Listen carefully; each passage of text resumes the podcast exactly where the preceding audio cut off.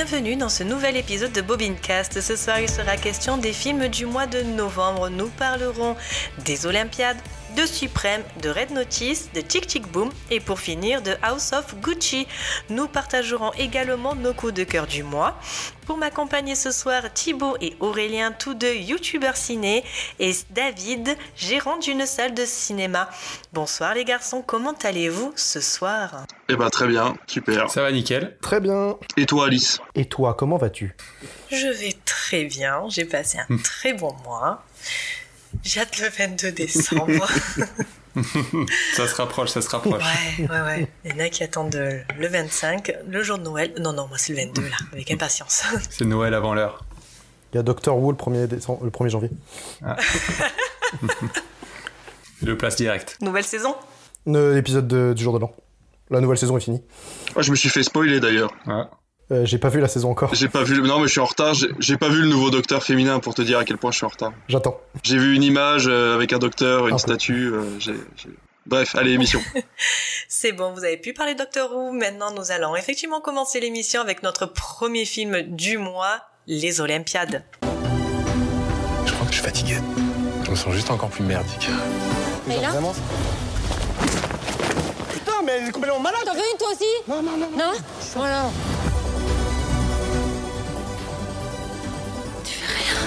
C'est moi qui fais. Elle me rend taré. Elle me rend complètement taré, je pense plus qu'à ça.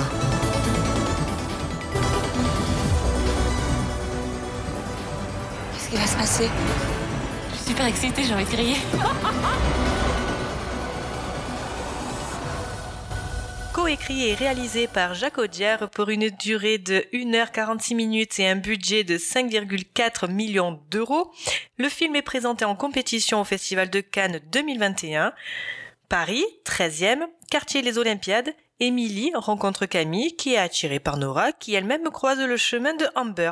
Trois filles et un garçon, ils sont amis, parfois amants, souvent les deux. Nous sommes deux à l'avoir vu ce film et je vais te laisser le bâton de parole, Thibaut. Pour moi, les Olympiades, euh, ça a été une chouette petite bulle d'une heure quarante qui m'a fait du bien. Alors, c'est pas le film de l'année. Euh, je trouve que c'est un film assez mineur de dans la filmo de Jacques Audiard, mais je pense qu'en fait, euh, il a été pensé comme une sorte de récréation pour Audiard. J'ai eu la chance de le voir en avant-première avec la présence de Jacques Audiard, et lors des questions-réponses, il a très clairement dit que c'était un film qu'il a fait entre deux gros films, euh, son précédent film, c'était les Sisters Brothers, qui a été son premier film tourné aux USA. Et, euh, et voilà, du coup, euh, suite à ce tournage, il a voulu se reposer entre guillemets avec un film un peu plus intime et avec surtout une production plus simple, on va dire. Du coup, du coup, les Olympiades, c'est un film très agréable, très bien écrit. Il faut d'ailleurs noter la présence de Céline Sciamma en tant que co-scénariste. c'est aussi un film très bien filmé. Il y a notamment beaucoup de scènes de sexe mais je les ai trouvées toutes très belles et très douces. Euh, il faut savoir que le film est tourné entièrement en noir et blanc et le directeur de la photo a fait un magnifique travail. car j'ai trouvé ce noir et blanc vraiment sublime. Mais après, euh, voilà, je ne pense pas que je le reverrai un jour. Euh, ça vide la tête, mais euh, ça reste pas vraiment en tête. Euh, c'est le premier film de Jacques Audiard qui n'a pas de scène dure et marquante. C'est assez feel good, ce qui est très surprenant venant d'Audiard, mais en même temps, ça fait du bien. Euh, le gros point fort du film pour moi, c'est Noémie Merlan, qui est euh, qui est incroyable. Euh, en fait, elle est toujours incroyable et, et, ce film ne déroge pas à la règle. elle est sublime et dès qu'elle est à l'écran, on ne voit plus qu'elle. vraiment, je trouve qu'elle a un talent fou. Et, et voilà. en gros, j'ai passé un bon moment, mais il n'est pas particulièrement marquant. Mais moi, ça m'allait bien. Bah après, moi, j'apprécie Audiard aussi. Bon, j'aime pas tous ses films. Mais alors les Olympiades, je trouve que c'est le moins bon de mhm. sa filmo. Même sur, euh, donc, sur mes lèvres qui date de 2001, mais qui, pour moi, je trouve, visuellement ressemble à un film des années fin 80-90. Alors après, est-ce que c'était le parti pris? Je sais pas. Euh, ceci étant, mhm. je l'ai beaucoup plus aimé. Et euh, j'ai trouvé donc que Vincent Cassel et Emmanuel DeVos ont une alchimie beaucoup plus réaliste. alors, est-ce que c'est une belle histoire d'amour? Non mais le traitement de leurs personnages était mieux fait. À l'inverse, dans les Olympiades, la vie de chacun des protagonistes ne m'a pas intéressée, j'ai eu aucun affect pour eux, Camille qui n'a pas envie euh, d'être en couple avec qui que ce soit, mais finalement l'est. Oh, bon. Qui compense sa frustration professionnelle. Bah, en quoi il est frustré? À quel moment tu nous montres dans le film qu'il est frustré? Par une activité sexuelle intense. Et comme tu disais, ça, des scènes de sexe, ça y va. Euh, perso, il y en avait un peu trop à mon goût. Euh, surtout qu'à côté de moi, j'avais, euh, enfin, à deux trois sièges d'écart, un, vieux mec, franchement, qui s'en délectait. et lors de passages un peu scabreux niveau dialogue, ben, il riait gras. Donc au bout d'un moment, moi ça m'a ça m'a un peu gonflé. Hum, Émilie qui gruge pour ne pas aller voir sa grand-mère, qui gruge ses colocs pour avec le loyer. Au final, un personnage que j'ai trouvé insipide car pas développé. On ne connaît rien de sa vie, qu'est-ce qu'elle aime, qu'est-ce qu'elle veut devenir, etc. Donc euh, c'est un peu dommage. Le personnage de Nora, donc euh, c'est l'actrice que, tu as évoquée, Thibaut, c'est ça? Ouais, c'est Noémie Merlan, je pense, ouais. Voilà, donc elle, elle m'a un peu plus intéressée. Mais encore une fois, c'était pas tellement approfondi. Son drama familial et son côté, euh, entre guillemets, asocial, sa recherche sexuelle, ben, c'est pas creusé. Donc c'était aussi un peu Dommage. On n'a qu'un très petit aperçu des aspects sociologiques avec euh, sa grand-mère atteinte d'Alzheimer, un ancien élève devenu ouvrier dans le bâtiment, une actrice porno, une sœur bègue, le harcèlement scolaire avec une vidéo. Ben, c'est dommage. Euh, alors toi pour le coup, t'as aimé le, traitement du noir et blanc, moi je l'ai pas aimé du tout. Ah si, c'est joli. Bah j'ai, pas trouvé, euh, je l'ai pas trouvé très beau. Je trouve que ça n'apportait pas grand chose à l'histoire. Pourquoi le traitement du noir et blanc? Donc il nous le dit, il dit que pour lui, c'est Paris est difficile à mettre en scène, trop muséal, trop haussmanien, pas assez de perspective. Fait un moment vite fait euh, un passage en couleur, ok, mm. c'est justifié, mais après d'avoir fait un film en noir et blanc, bah non, j'ai pas trop, j'ai pas trop aimé. Ouais, il s'est fait plaisir. Hein. Ouais, ouais, ouais, je pense que c'est ça. Je pense le noir et blanc, c'est, il a dit, il s'est fait plaisir. Hein. Tout réalisateur rêve de faire un film en noir et blanc. Et comme là, ce film, c'était un peu sa cour de récréation, bah, il s'est dit, bah, on, va, le tenter. Ok. Bah, du coup, moi, les scènes en noir et blanc dans of Gucci, même si elles sont euh, très minimes, euh, je les ai trouvées esthétiquement plus, plus belles. Alors euh, oui, ce n'est pas le même budget, oui, ce ne sont que quelques scènes, mais en fait, ça m'a sauté aux yeux donc, bon, ça on, en, parlera plus tard. Ben, pour finir, j'avais qu'une seule envie, moi, c'était que ça se termine et le film m'a un peu laissé de marbre. Non, mais je peux comprendre. C'est pas un film marquant, quoi. Moi, moi j'étais dans un mood où, où j'ai pris ce qu'il y avait et mm. ça me faisait plaisir, mais, mais je peux comprendre que de passer à côté. Et surtout, en fait, que la bande-annonce, ça m'avait euh, vachement donné envie. Ouais, la bande-annonce est très bien foutue, ouais. Oui, voilà, c'est dommage. Bon, concluons ce film avec la question fun fact. Savez-vous pourquoi ce quartier s'appelle-t-il les Olympiades euh, Non. Pas du tout. oui. Vas-y, dis-moi. C'était, il me semble, pour les Jeux Olympiques de 68 à Grenoble, euh, qu'ils ont construit ça à cette période-là. Et euh, du coup, il y a tous les bâtiments ou les rues qui ont que des noms de, de, de, villes où il y a eu les Jeux Olympiques. La tour Mexico, euh, la tour Los Angeles, je sais pas quoi, des trucs comme ça. Ouais, ça, c'est en rapport avec le nom d'une ville olympique. Donc Mexico, Athènes, Helsinki, Tokyo, ouais, Voilà, ça. Et avec des rues aussi qui portent le nom de disciplines olympiques, rue du javelot, ah rue du disque. Ouais, c'est un quartier, c'est un quartier très particulier de Paris, euh, comme comme l'a expliqué Jacques Audiard. Euh, c'est c'est très, surtout des blocs. Et moi, je trouve ça très moche. Lui, Jacques Audiard trouve ça magnifique. Chacun ses goûts, voilà. Comme tu dis Thibault, les goûts et les couleurs. Vous l'aurez compris, nous sommes mitigés sur ce film, mais allez tout de même le voir pour vous faire votre propre avis. Nous allons passer maintenant à notre deuxième film avec Suprême. Les verbales ne sont plus tolérables. Côté comme en arrière, c'est clair Nique ta mère, le maire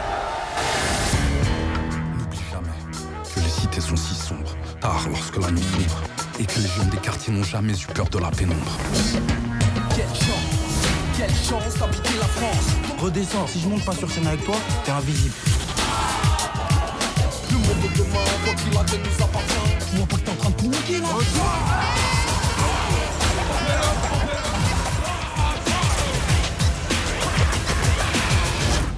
Coécrit et réalisé par Audrey Estrogo pour une durée de 1h50 minutes et un budget de 7,8 millions d'euros, à la fin des années 80, tandis que la police et des jeunes de cité s'affrontent violemment, certains d'entre eux se tournent vers le rap pour exprimer la colère qui couve dans les banlieues. Parmi eux, deux jeunes originaires de Seine-Saint-Denis, bientôt connus sous les noms de Joe Star et Cool vont créer le groupe NTM et devenir les porte-parole d'une génération. Leur succès et leur notoriété croissant les mèneront à se produire pour la première fois au Zénith de Paris. Et encore une fois, nous sommes tous les deux, Thibaut, à l'avoir Eh ben vu oui. ce film, donc je te laisse encore une fois le bâton de parole. Ah, j'ai plein de choses à dire. Euh, alors, Suprême, pour moi, ça a été une très agréable surprise. Euh, en fait, ça fait un moment que j'en entends parler, mais au début, je sais pas pourquoi, je le sentais pas du tout. Euh, vraiment, j'avais très peur de ce film. Et, et du coup, à sa sortie, j'ai vu pas mal de bons retours passer. J'ai aussi discuté pas mal avec un collègue youtubeur qui, lui, n'a pas du tout aimé le film. Euh, et aussi, j'avais vu aucune image, euh, je savais pas trop de quelle période ça allait parler de, de NTM. Et finalement, du coup, je suis allé un peu, un peu comme ça, mais j'ai passé un moment fort agréable. Euh, pour remettre un peu de contexte avec mon histoire euh, avec par rapport à NTM, euh, il faut savoir que donc j'aime beaucoup NTM. Euh, je suis pas un très très grand connaisseur non plus de toute leur histoire, mais j'ai grandi avec leur musique. Euh, au lycée, j'ai une période de rejet complet du rap, sauf pour NTM que je continuais à écouter et que j'ai même redécouvert à cette époque. Et aujourd'hui, je les estime beaucoup. Et l'album euh, Paris sous les bombes de 1995 fait partie de mes albums préférés, tous genres confondus. C'est vraiment une pépite. Je le trouve incroyable aussi bien dans son histoire que dans son héritage et tous les morceaux qui sont bon, c'est incroyable. Ils sont, il est intemporel ce, cet album. Euh, bref, ça c'était pour en mettre un peu de contexte. Mais pour revenir au film, euh, ben, j'ai trouvé d'abord que c'était visuellement euh, très très beau. Il y a un grain très particulier qui fait bien années 80 que j'ai trouvé très beau. Euh, la colorimétrie est magnifique tout au long du film. Euh, après le casting, euh, il est exceptionnel. Les acteurs qui jouent Cool Chain et Joe Star sont criants de vérité. Euh, et puis j'ai eu une belle surprise de voir Félix Lefebvre qui joue leur manager, parce que j'avais beaucoup aimé cet acteur dans Été 85. Et je trouve qu'il a, il a vraiment la classe, ce, ce petit acteur là, ce, ce petit minot. Euh, ensuite niveau réalisation, je l'ai trouvé, j'ai trouvé la réalisation assez sobre, mais ça fait le taf. Et surtout, j'ai trouvé que cette sobriété est au final très immersive.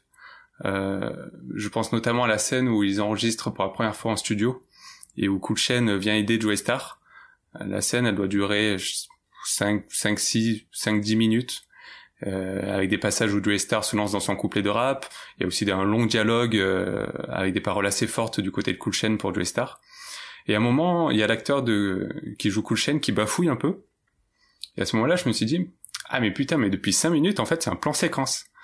Et euh, la caméra, elle s'est pas arrêtée un instant, et c'est en fait c'est une putain de performance qu'on est en train de voir là.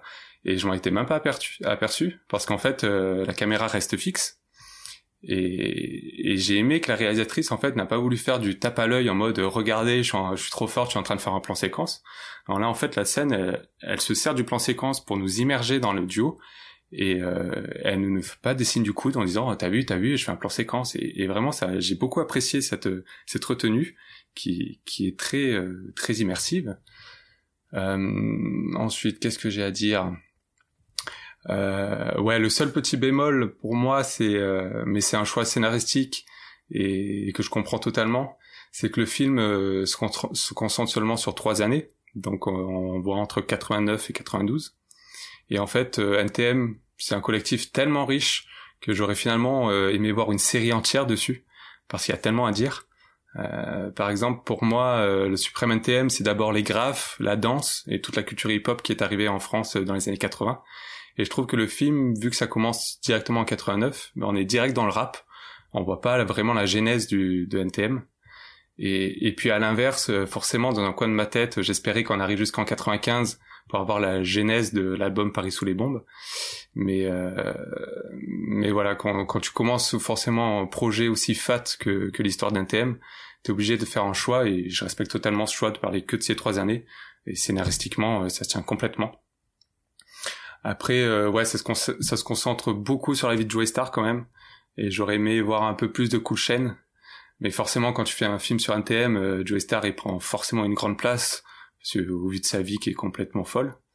Euh, J'aurais peut-être aimé que ça parle plus de musique aussi, mais euh, mais je comprends que voilà le choix des scénaristes de se concentrer euh, vraiment un peu sur le côté social aussi.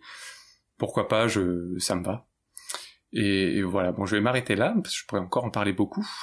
Mais je pense que ouais, c'est un très très bon film, une belle surprise parce que vraiment je m'attendais à rien. Et, et, je recommande ce film si vous voulez vous replonger dans cette période de fin 80, début 90 où le hip-hop en France euh, faisait ses premiers pas. Et, euh, et en disant cette phrase, je pense à la chanson euh, Tout n'est pas si facile de la Rabonne de 95 justement. Et, et, du coup, grâce à ce film, je viens de comprendre pas mal de choses parce que dans cette chanson, il, il, il parle de qu'il y a plein leurs anciens potes euh, du début de Supreme NTM parce qu'au début ils étaient une trentaine quoi. Et puis après en 95 ils étaient plus qu'une cinq ou six. Du coup dans cette chanson il parle beaucoup de de tout ce qui s'est passé. Et là je, je comprends un peu mieux après avoir vu le film. C'est un très bon biopic euh, une belle surprise. Tu le vends bien. Ah ben, parfait Parfait. Ben, j'ai un peu le sens, j'ai le même, euh, même avis que toi. Hein. J'ai littéralement adoré ce film. Et c'était pas gagné pour le voir. À la base, avec toutes les, les merdes que j'ai eues. Même, même une Marseillaise a aimé? Ouais, oui. Oui. Bon. Ayam. Petite guéguerre, euh, voilà. Je suis désolée, mais. Normal, c'est le meilleur. Ayam. Et. Ouais, donc à la base, c'était pas gagné, quoi, pour. Euh, pour voir le film, surtout que 10 minutes de retard de séance, pour au final euh, pas le bon film, pour au final qu'on nous dise que euh, potentiellement le film va, va bugger. Bon, bah c'est bien, ça a bugué les 5 premières secondes, donc au moins comme ça on était, euh, on était tranquille. Donc voilà. Mais ce film, il fait de une partie de mes biopics préférés et de deux de mes films français préférés de l'année. J'ai passé un excellent moment. Et pareil que toi, euh, pour euh, contextualiser, je suis, allée voir ce film tel une page blanche. Donc euh, de NTM, je ne connais que leur nom de scène et quelques chansons, donc c'est-à-dire pas grand-chose.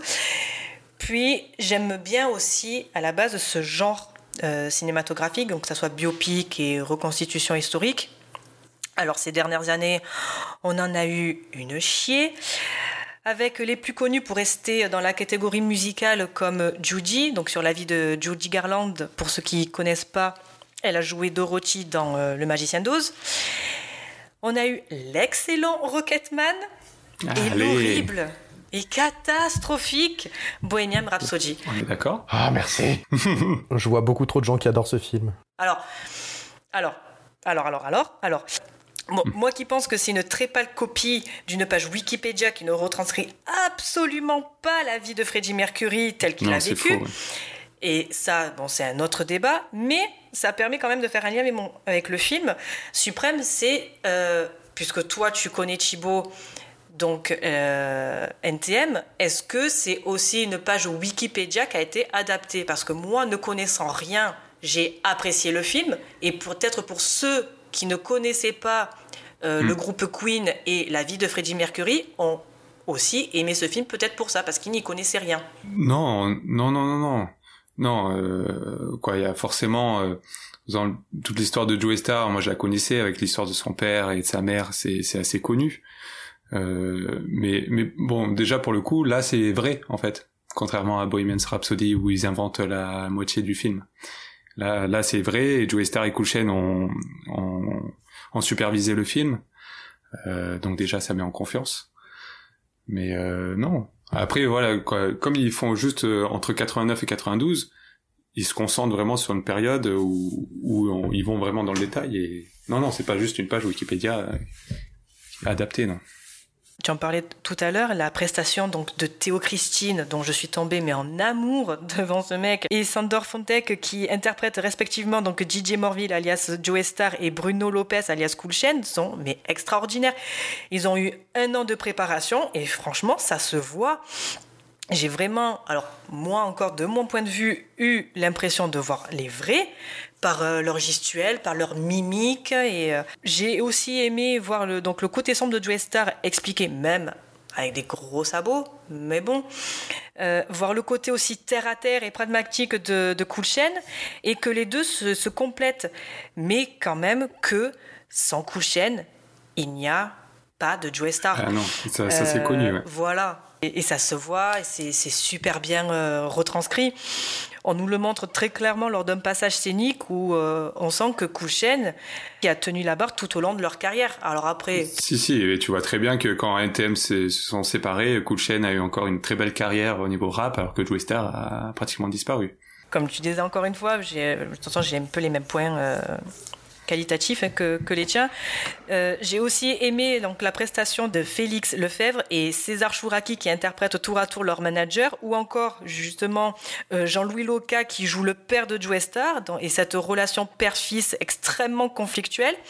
J'ai aimé la reconstitution donc, des années fin 80, début 90 avec les décors, l'ambiance et les costumes. Et la coupe mulet de Kulchen. Oh là là, magnifique, magnifique. Ah. Bah, du coup, la nostalgie, elle a, elle a repris le dessus, c'était vraiment bon.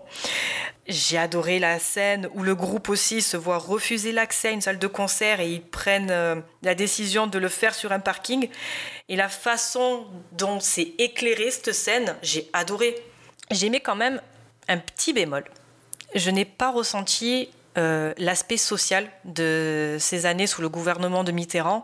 Alors on nous montre quelques passages par-ci par-là avec des images d'archives qui servent plus à contextualiser, mais que je n'ai pas trouvé très impactantes. Donc je veux bien que ça se concentre effectivement sur la vie d'NTM, mais c'est quand même aussi ce qu'il y a autour a fait que, que NTM et NTM. Ouais, ouais. Moi, ça m'allait, ça m'allait de justement, j'avais peur que ça soit que sur le social et qu'on voit pas trop mm. euh, le côté artistique d'NTM. Donc moi, ça m'allait qui parle, c'est en fond, on voit le climat social et fait forcément. Mais, euh, mais voilà, ils ont pas voulu refaire une, la haine, quoi. Et pour finir, euh, moi, c'est aussi le final. J'étais un poil déçu parce que ben, je voulais la suite bah, euh, franchement, il y aurait eu 30 minutes de plus, mais j'étais preneuse et ça, pour mm. que ça finisse sur quelque chose d'un peu grandiose. Là, euh, j'étais en mode Oh non, oh non, sérieux Oh non.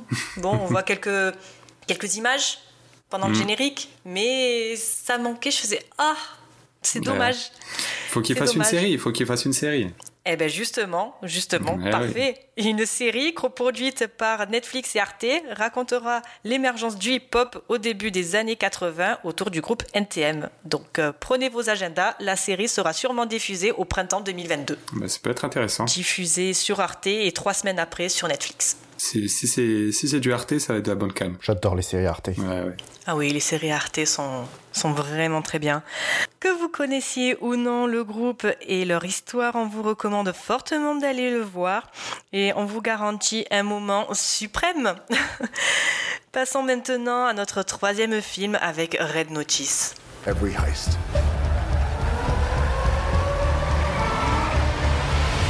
Now that you've been tagged with red notices, become the world's most wanted criminals. The only one who can bring you in. Where'd you get that jacket? It's a statement piece. Somewhere there's a very nude cow whispering, worth it.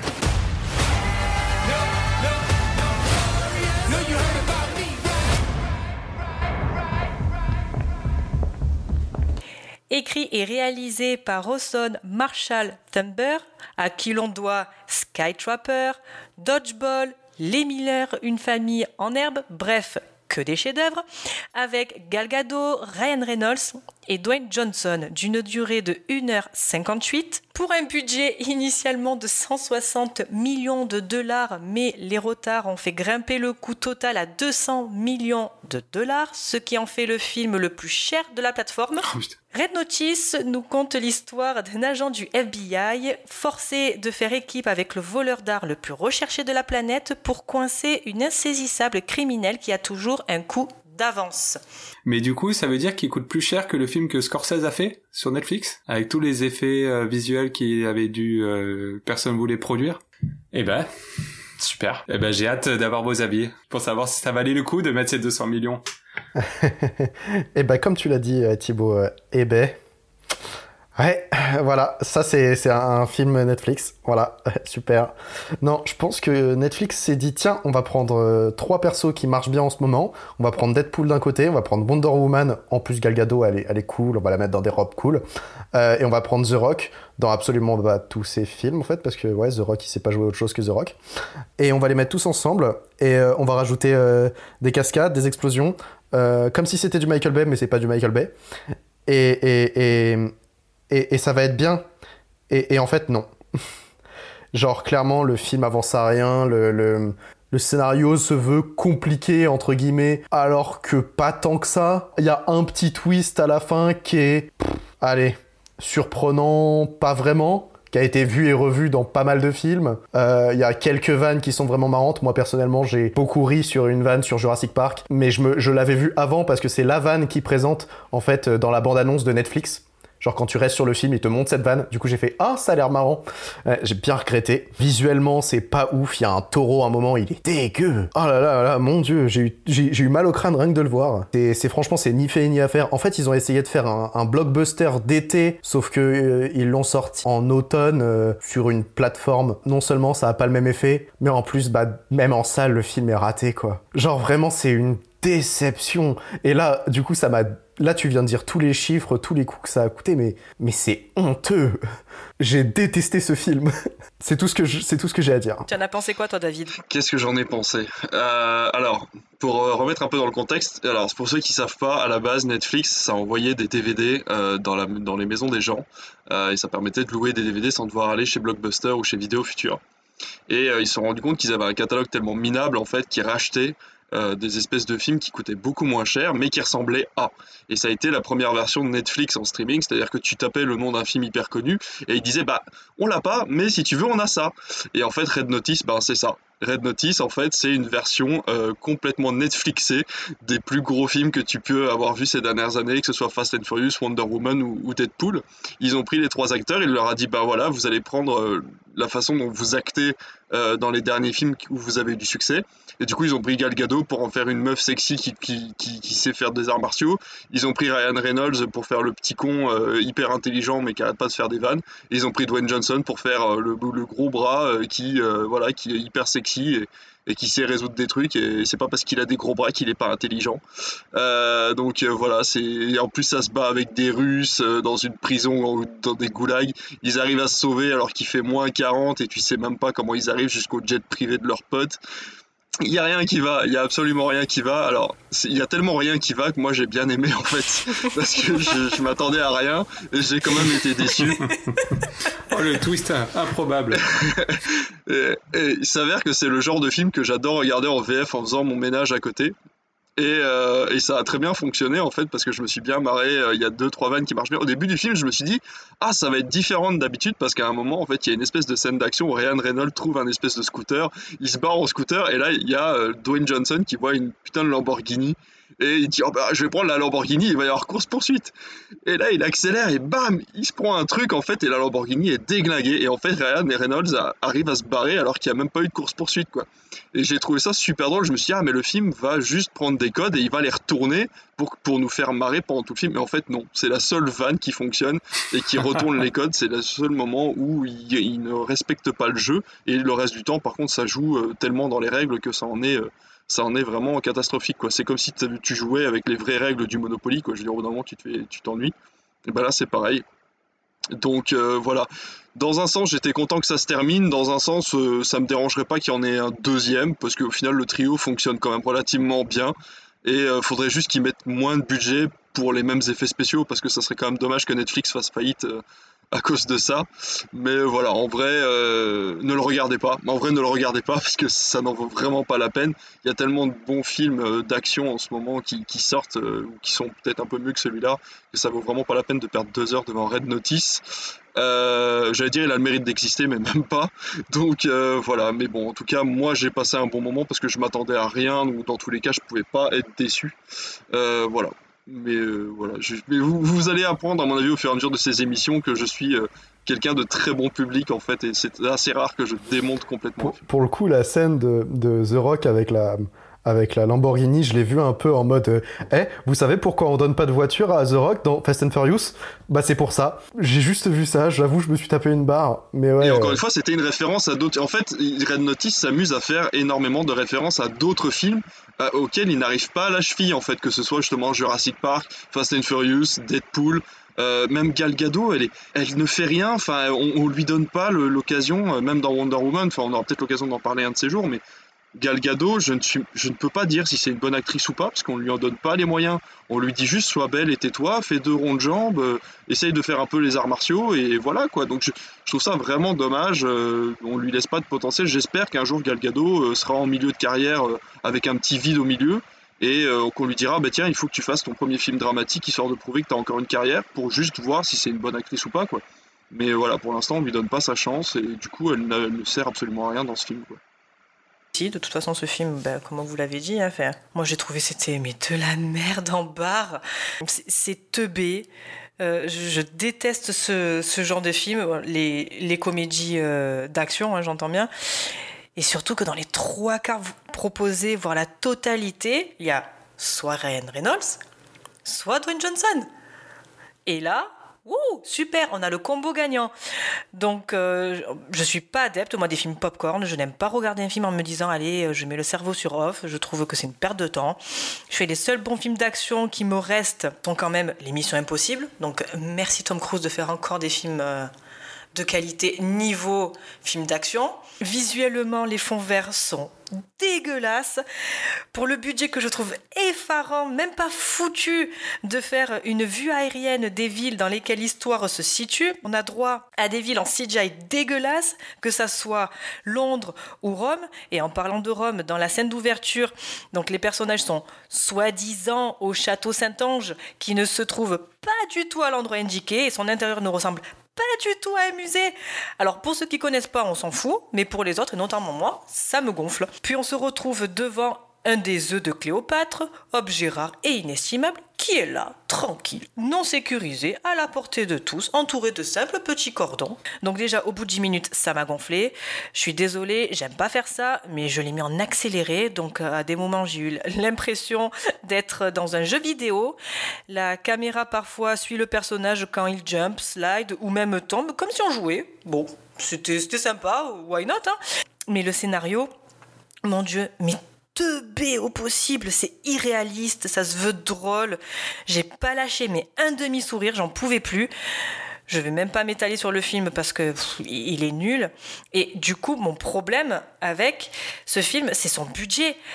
Alors, les trois acteurs ont chacun touché 20 millions, mais mettre autant d'argent pour une purge visuelle et scénaristique pareil, ça me saoule. Six Underground, qui est quand même dans la même veine, avait au moins la délicatesse de vraiment tourner à Florence.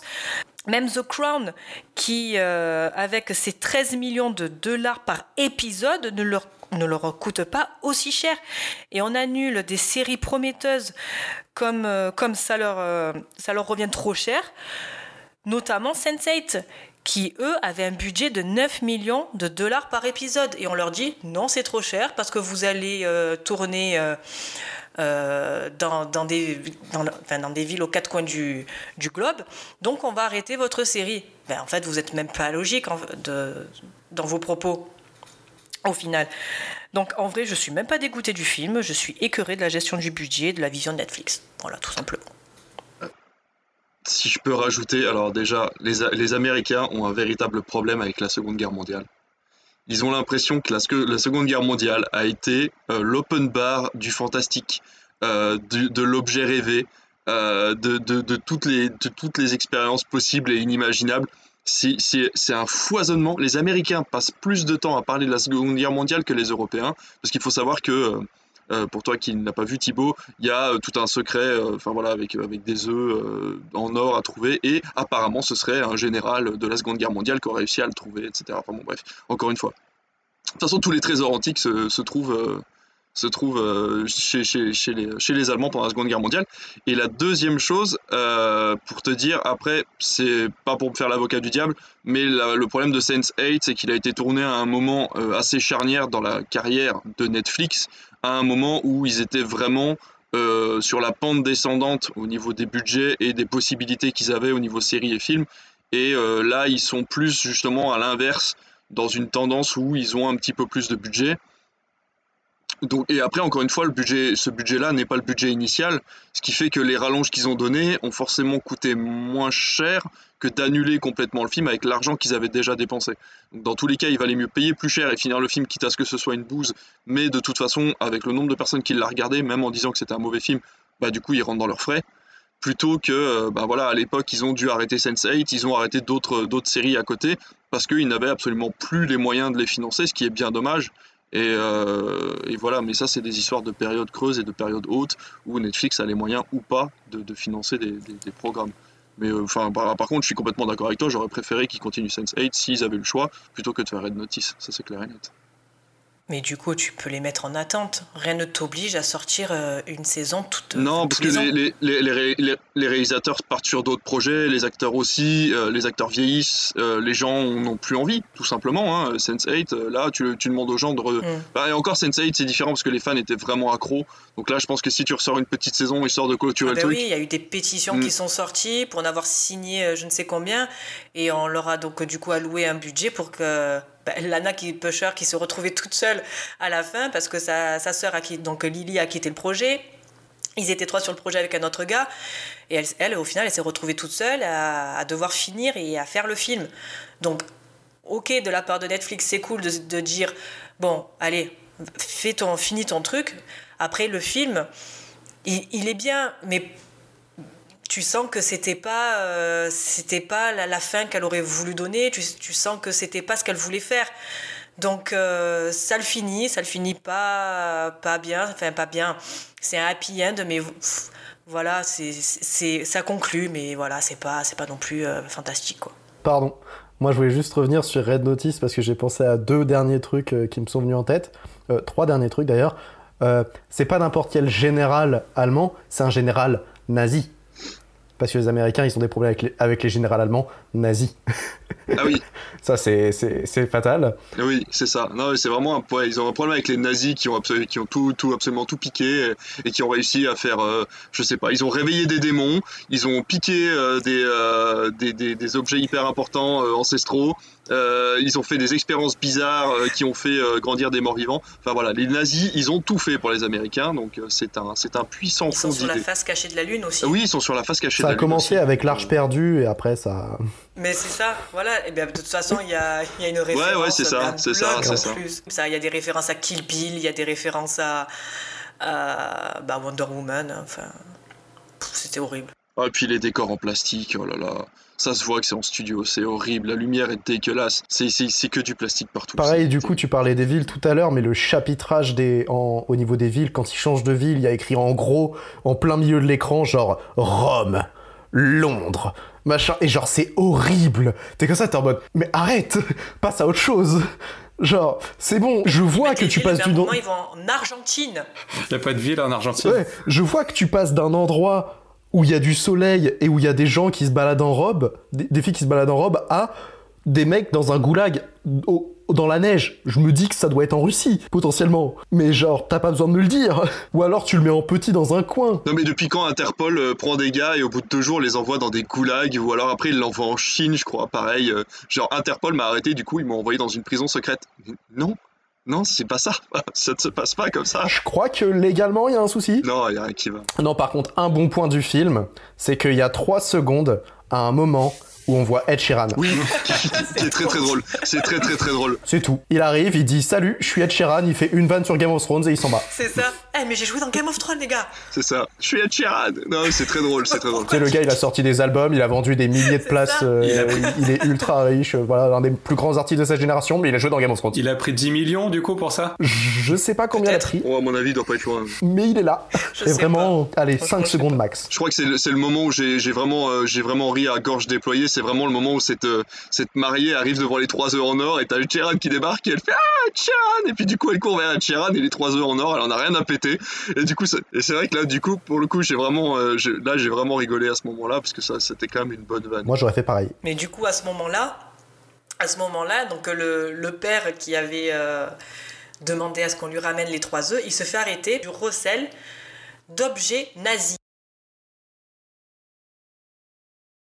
Non, mais tu vois, il y a, y a- y a un problème. Je suis quand même content qu'il soit pas monté à 2h30 parce que c'est le genre de film chez Netflix qui aurait très bien pu faire 2h30 euh, juste pour rajouter des scènes à droite à gauche. C'est vraiment. Et là, quand j'ai vu que le générique commençait, je me suis dit, franchement, ils ont été cool. Ils ont fait 1h50 de film. Euh, ils, ont, ils ont un minimum de respect pour le spectateur. Du coup, Thibaut, tu n'as pas vu ce film et tu as bien de la chance. Bah, là, vous m'avez donné envie, je pense que je le regarde ce soir. Alors, si, alors, un bon point par contre. Un bon point pour Netflix, et ça, c'est un truc que je peux leur. euh, à chaque fois, c'est vraiment très chouette. Ils ont pris les voix officielles euh, de chacun des acteurs euh, pour la VF. Moi, je les regarde en VF. Et euh, ça, c'est vraiment un super travail de chez Netflix. Ils, souvent, ils font appel aux Dub Brothers ou euh, à leur propre société de doublage et ils vont chercher les voix officielles des acteurs. Et euh, ça, pour le coup, alors ça n'a rien à voir avec le film, mais si on peut leur donner un bon point, c'est ça c'est qu'on a eu la vraie voix de Ryan Reynolds et Dwayne Johnson et de Gal Gadot. Et franchement, euh, rien à dire là-dessus. Oui, on leur donnera une médaille en chocolat. Exactement.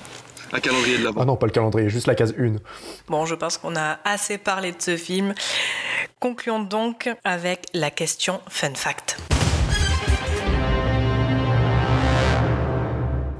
Quels acteurs étaient pressentis pour jouer les personnages principaux du film? Indice, ils sont américains et bientôt la soixantaine. Brad Pitt? Non, Moi, je sais pas, mais j'ai l'impression qu'il y a un truc genre, euh, eh, venez, on refait un Ocean's Eleven, un truc Ah. comme ça, on, on prend, euh, ouais, George Clooney, tu vois. Ouais. Bah, George Clooney, du coup, non? Non, non, non, non, non, non, non. Aucun de toute la bande. Certains de Fast and Furious? Non plus. Ah, Statham, non? Il a pas 60 ans bientôt, si? Oh, il doit avoir la bonne cinquantaine, non, Statham? Non, et là, ils ont entre 57 et 60 ans. Même l'actrice? Non, juste les deux acteurs euh, masculins. Non, des acteurs me- masculins. Trois acteurs masculins. Stallone? Non, Stallone, il a plus de 60 ans. Bruce Willis Oh non, il a 80 ans, le papy. Non, mais là, les gars, on fait Expandables en fait. Donne des indices un peu. Alors, euh, alors, alors, alors, alors, alors, alors. euh, le premier joue actuellement encore dans une franchise de films d'action. Ah, bah, Tom Cruise. Voilà. Le deuxième, son oncle est très connu, réalisateur. Sa cousine aussi, réalisatrice. Moi, j'avais Coppola en tête aussi. Coppola, mais c'est qui le, c'est qui le neveu? Ouais, j'avais Coppola, mais je connais pas d'acteur avec Coppola. La question est là, qui est le neveu de Coppola? Si tu me dis Keanu Reeves, je vais péter un câble. Ben, il y est, dans la liste. Mais non, Ouais. c'est le, c'est le neveu de Coppola? C'est le neveu de C'est le Coppola. neveu de Coppola, ouais, Keanu Reeves Non. Non. Non, mais il fait partie de la liste. Ah, mais il y en a encore d'autres. Ah, c'est un autre acteur. Ah, Ah. oui, d'accord. Ah oui, oui, oui, d'accord. Il y a d'autres acteurs. Heureusement qu'il a pas fait, parce que alors là, j'aurais eu mal à mon petit cœur. C'est qui le neveu de Coppola? Non, mais je crois qu'il y a. C'est c'est pas Coppola, il n'y a pas de rapport avec Coppola. Le troisième acteur est le neveu de Coppola. Eh ben là, tu vas nous apprendre quelque chose. Mais il a un neveu acteur, Coppola bah, apparemment. C'est Nicolas Cage. Oui Non C'est vrai? Ah ouais? Ah putain.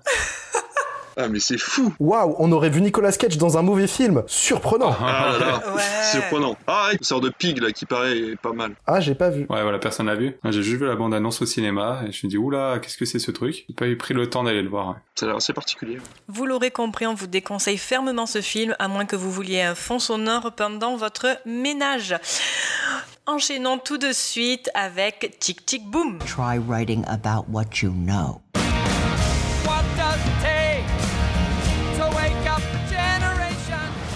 Would be a tragedy to give up what you have.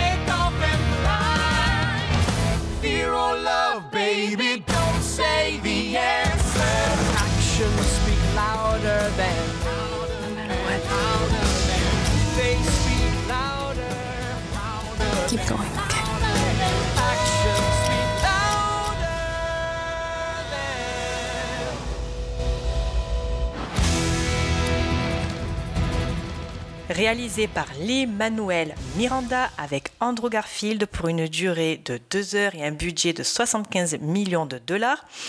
À l'approche de ses 30 ans, Jonathan Larson, jeune compositeur prometteur, jongle entre amour, amitié et l'envie de réussir quelque chose de grandiose avant qu'il ne soit trop tard. Donc, euh, on a tous vu ce film. Et Thibaut, je te laisse commencer. Oh, t'es sûr? Ouais, ouais, ouais, au moins on finit sur une bonne note. On va y aller crescendo. C'est c'est le moment où je vais me faire cancel de, de tous les podcasts. Non. Juste de celui-ci. Alors, Tic Tic Boom. Pour mettre les choses au clair, donc j'ai essayé de regarder Tic Tic Boom, mais au bout de 40 minutes, J'ai arrêté le film. Voilà, ça c'est dit. Alors la question, c'est pourquoi j'ai fait ça? Et oui, je sais Aurélien, je suis désolé, je suis désolé. Je vais, je vais essayer d'expliquer. Forcément, j'ai, j'ai pas accroché au film, mais j'ai pas trouvé ça mauvais, mais pas incroyable. Et en gros, je vais peut-être être dur, mais j'avais l'impression de regarder un téléfilm. Et, et au bout d'un moment, euh, j'ai commencé à regarder mon téléphone, à parler avec ma femme d'autres trucs. Et à moi, je m'en suis dit, je me suis dit, bon, a priori, je suis vraiment pas intéressé par le film. Donc il est temps d'éteindre la télé, de faire autre chose. Et c'est ce que j'ai fait. Pour le lendemain, je me suis quand même posé la question, mais pourquoi, pourquoi j'ai pas accroché au film alors que j'étais vraiment parti en mode euh, je vais adorer? Parce que oui, j'ai eu plein de retours dithyrambiques sur Insta, comme quoi c'était un chef-d'œuvre, l'un des meilleurs films de l'année. En plus, il y a Andrew Garfield que j'aime beaucoup.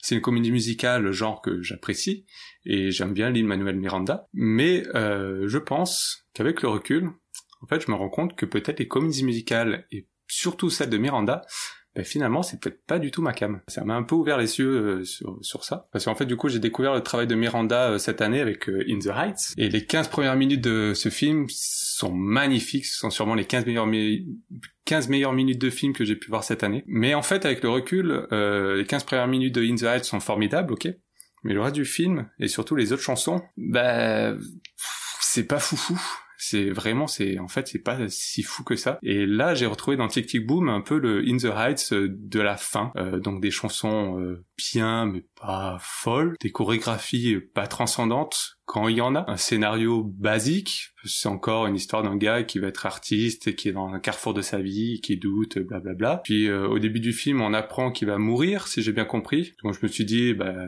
c'était pas à peine m'attacher au personnage, puisqu'à la fin, le film va vouloir te faire chialer, donc bon, voilà. Et, et, justement, et c'est ce gros côté aussi euh, bien américain qui dégueule de partout, qui moi me perso me laisse complètement de marbre. C'est-à-dire euh, dans les chansons, bah, ça gueule, ça gueule. Euh, les actrices sont toutes des bombes, c'est cliché en crever et on sait qu'à la fin le film va vouloir aller chercher la petite larme et tout. Euh, moi c'est pas trop mon truc. Et, voilà, en, gros je trouve pas ça aussi dingue qu'on le dit. Et là je vais attaquer un peu mon, mon passage vieux con boomer et je m'en excuse envers euh, tous les auditeurs et toutes les auditrices et je m'en excuse envers moi-même. Mais mais voilà pour moi ça reste une production Netflix justement et ça se sent parce que oui si on compare avec les autres films Netflix comme Red Notice ou même avec une très grande majorité des séries produites par Netflix, bah oui, Tic Boom est largement au-dessus. Mais forcément, quand on a l'habitude de manger de la merde, quand on nous donne un petit plat de pâte au beurre, bah on trouve ça magnifique, c'est délicieux, alors que ce sont que des... Mais, et voilà, pour moi, il faut pas crier au chef-d'œuvre. Donc voilà, je pense aussi que voilà, le fait de regarder sur une télé avec les distractions extérieures ne m'a pas aidé. Mais c'est un film Netflix, donc qui a été pensé pour être regardé dans ces conditions, donc c'est pas forcément de ma faute. Voilà, en résumé, Tiki Boom, euh, je dis pas que c'est nul, mais il faut pas déconner, c'est pas un chef-d'œuvre. Et comme 95% des productions Netflix euh, qui se consomment à une vitesse pas possible, euh, dans un mois, on aura oublié le film. Ouais, ça m'arrive d'être un peu énervé aussi. bon, encore ça va.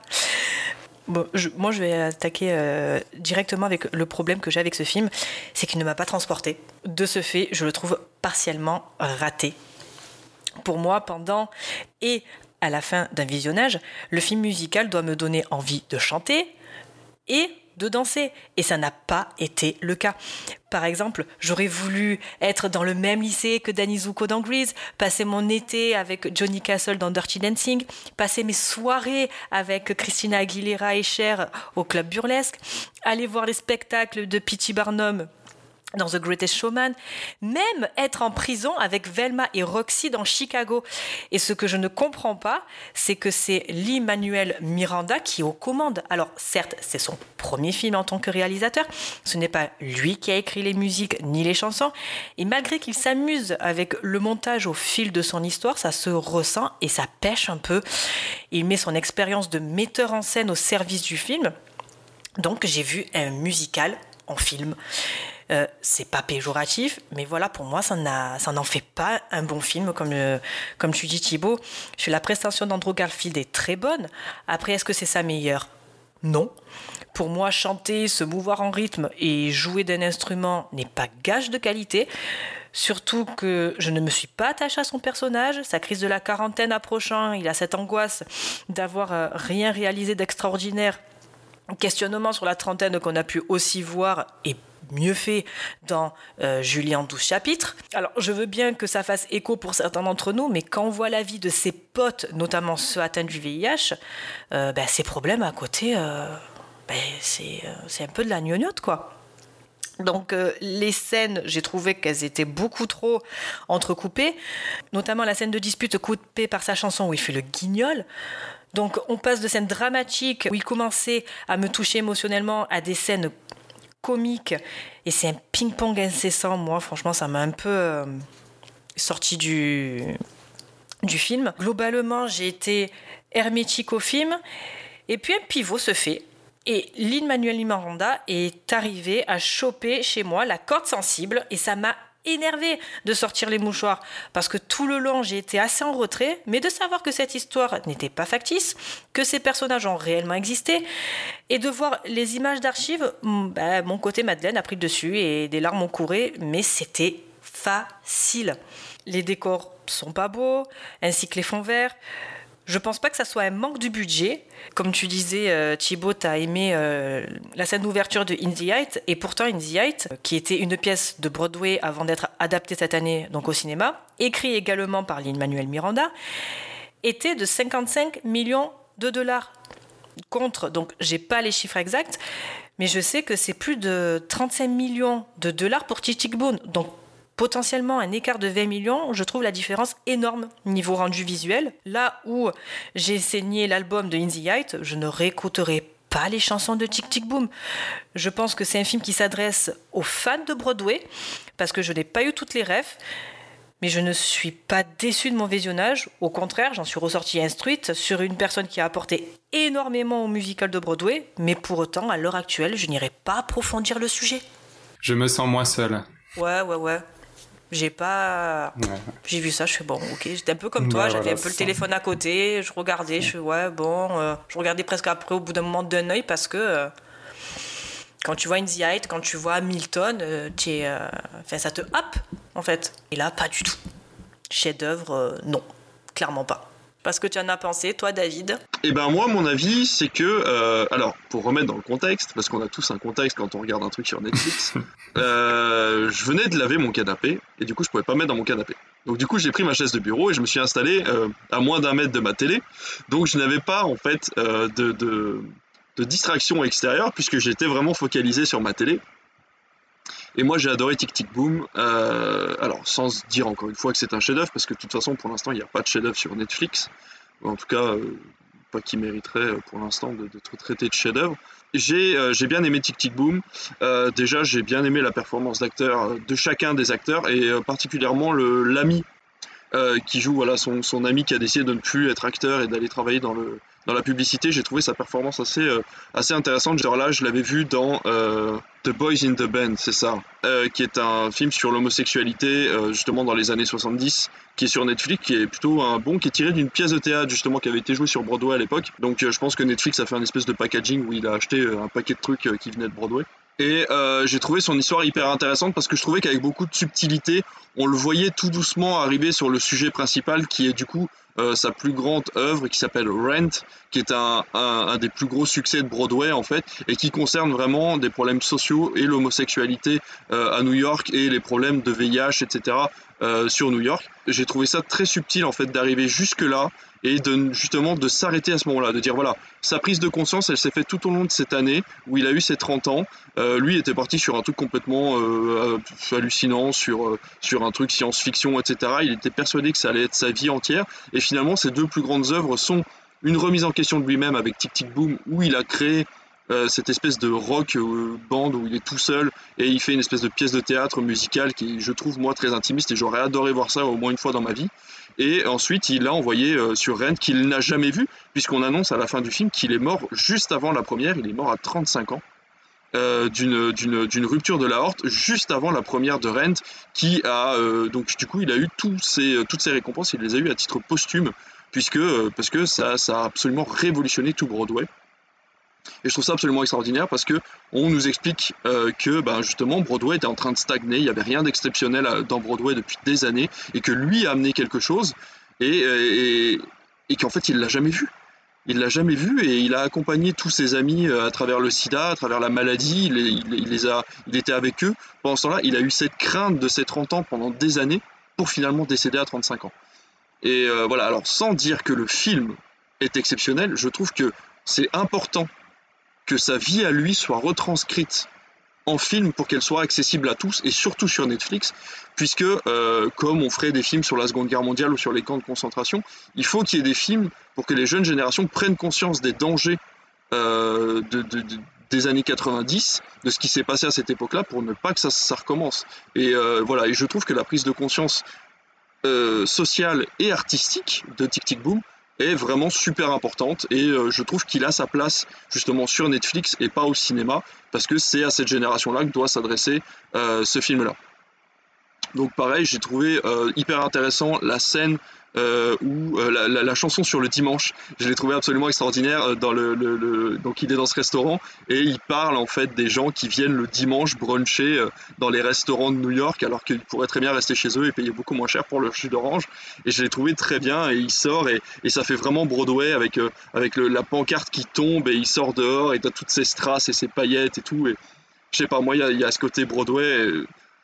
Je suis, je suis allé il y, a, il y a 10 ans, je suis allé à New York et, euh, et je suis allé sur Broadway et j'ai vu un truc. On, on a, avec l'ami avec qui j'étais là-bas, on a voulu vraiment voir une comédie musicale, mais on n'avait pas de thunes. Du coup, on a pris la comédie musicale qui nous semblait, on va dire, euh, en rapport qualité-prix assez intéressant et on a été voir la comédie musicale de la famille Adams. Et je suis sûr que quelqu'un, j'ai acheté l'album et tout en sortant, et je suis sûr que quelqu'un qui écoute l'album de la famille Adams va dire mais qu'est-ce que c'est que cette daube?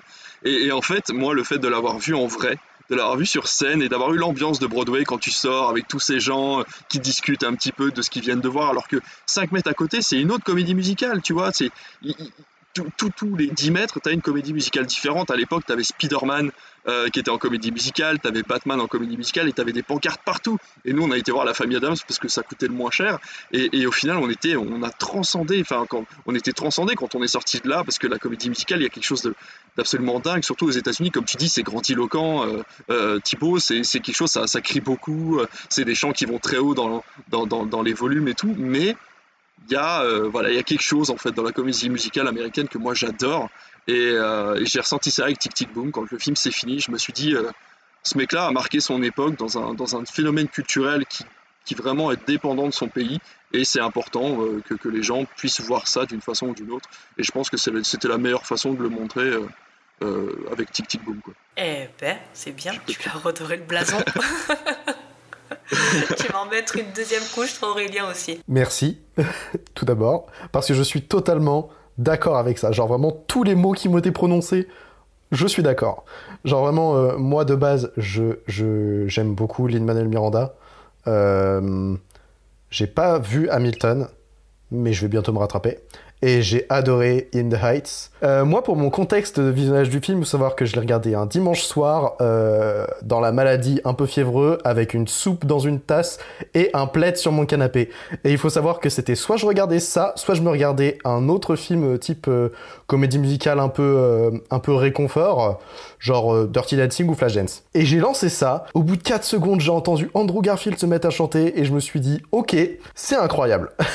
Bon, c'est pas le chef-d'œuvre exact, évidemment. Euh, on peut pas, on peut pas aller, euh, on peut pas aller jusqu'à dire ça. Mais c'est vraiment pas mal. Genre, je trouve que les chansons sont, euh, certes, elles accrochent pas tout de suite, mais elles sont quand même assez sympas dans le rythme, tout ça. Ça, ça permet quand même de garder à flot euh, l'histoire sans être vraiment trop présent. Que je sais que souvent ça peut arriver de, de se dire mince, il y a trop de chansons fait avancer l'histoire. Là, je trouve que tu- on a, il arrive quand même à se détacher de ce truc-là. Il y a au moment où t'as as des moments sérieux sans vraiment avoir de chansons et c'est quand même euh, assez intéressant. On a beaucoup ce truc de euh, ça se focus sur ses problèmes à, de, de Jonathan Larson du coup de je veux réussir à ma comédie musicale du coup ça fait 8 ans que je travaille dessus euh, et au final ouais ces petits problèmes de entre guillemets pacotille alors que t'as ses amis c'est ça à côté euh, qui ont les problèmes de gens réels des années 90 donc euh, potentiellement monétaires ou euh, bah, le sida tout simplement. Et genre vraiment ça, ça permet un peu de, de mettre les choses en perspective du coup de voir euh, ses problèmes à lui par rapport au monde et de voir que le monde tourne pas autour de lui. Et pourtant euh, il va faire quelque chose de- de- d'incroyable derrière qui va aider le monde euh, voilà. J'ai pareil je connaissais absolument pas Rent et j'ai derrière dès que j'ai fini le film je suis allé sur euh, re- Wikipédia pour revoir en apprendre un maximum. Et, et genre j'étais subjugué par, par, par toute l'histoire et tout. C'était c'était vraiment hyper intéressant. Euh, voilà le film en soi bon, en fait j'ai rien à ajouter de plus. Le film m'a J'ai adoré. Si je dois dire un point négatif, c'est que moi j'aime beaucoup Vanessa Hudgens. J'aurais bien aimé la voir un peu plus développée, quoi. Je trouve que les personnages secondaires un peu plus féminins sont Ouais, j'étais un peu déçue de pas l'avoir euh, plus que ça. C'est ça. En fait, au final, D'être un peu relégué au second plan, vers même troisième plan. J'ai trouvé un peu ça dommage. C'est ça pour le coup, moi je trouve, enfin j'ai l'impression qu'ils ont vendu le film un peu en mode Andrew Garfield et euh, le retour de Vanessa Hudgens dans une comédie musicale, euh, un peu à la High School Musical à l'époque. Enfin moi je l'ai vu comme ça personnellement. Moi, en, quar- en 40 minutes, je l'ai pas vu la Vanessa. hein. Ouais, non, non, mais elle est vraiment juste là pour chanter en fait. hein. Elle, elle a pas de rôle. euh, Tu la vois au début, mais tu, tu l'entre- tu l'entreperçois en fait. Tu la vois deux trois fois vite fait, elle chante. euh, Je l'ai pas reconnue moi au début en fait. Hein. Elle joue un rôle dans un rôle, quoi, c'est ça. Ou alors j'ai rien compris au film. Ouais, c'est secondaire, elle chante deux chansons et puis euh, en fait elle est, elle aurait, ça aurait été quelqu'un d'autre, ça aurait pas été dérangeant. Ça n'a aucun, aucun sens que ce soit forcément euh, Jens qui soit là. Ouais, je pense que c'est le seul bémol que j'aurais, tu vois, un peu le peut-être développer les personnages un peu autour, même si c'est pas leur histoire, ça aurait pu être intéressant de voir euh, au moins un personnage féminin euh, qui gravite autour de cette personne-là et qui euh, voit en fait entre guillemets sa vie euh, qui change au fur et à mesure grâce à cette personne-là aussi parce que euh, elle, elle a travaillé, enfin Vanessa Hudgens, le personnage du coup, elle a travaillé avec Jonathan Larson pour euh, Superbia. Franchement, je me dis que ça aurait pu être intéressant, mais au final, franchement, j'ai quand même apprécié le film. Je sais pas si je le reverrai tout de suite, mais un revisionnage comme ça de temps en temps, ça peut, ça peut me faire plaisir. Moi, peut-être pas le revoir, mais au moins le conseiller, ouais. Le conseiller aux gens qui ont ne serait-ce qu'un tout petit peu d'affinité avec les comédies musicales et, euh, et le film social en général. J'ai trouvé que voilà, il, est simple en fait dans sa réalisation. Ça pousse pas à aller euh, fouiller ou, devoir, euh, comment dire, je sais pas, je veux pas dire ne pas réfléchir, mais certains films en fait nous obligent à essayer de comprendre les images entre guillemets, et là c'est pas le cas. Puisque justement c'est tiré d'une comédie musicale et que tout est censé être dans les paroles, c'est les paroles en fait qui c'est l'image appuie les paroles et pas l'inverse. C'est-à-dire que là, en fait, c'est les dialogues qui font le film et les images ne vont ju- juste que appuyer en fait les dialogues et les chansons pour que vraiment on puisse avoir une image précise de ce qui s'est passé dans les années 90. quoi. Et pour le coup, euh, je trouve que le choix d'Andrew Garfield euh, était, était, vachement bon.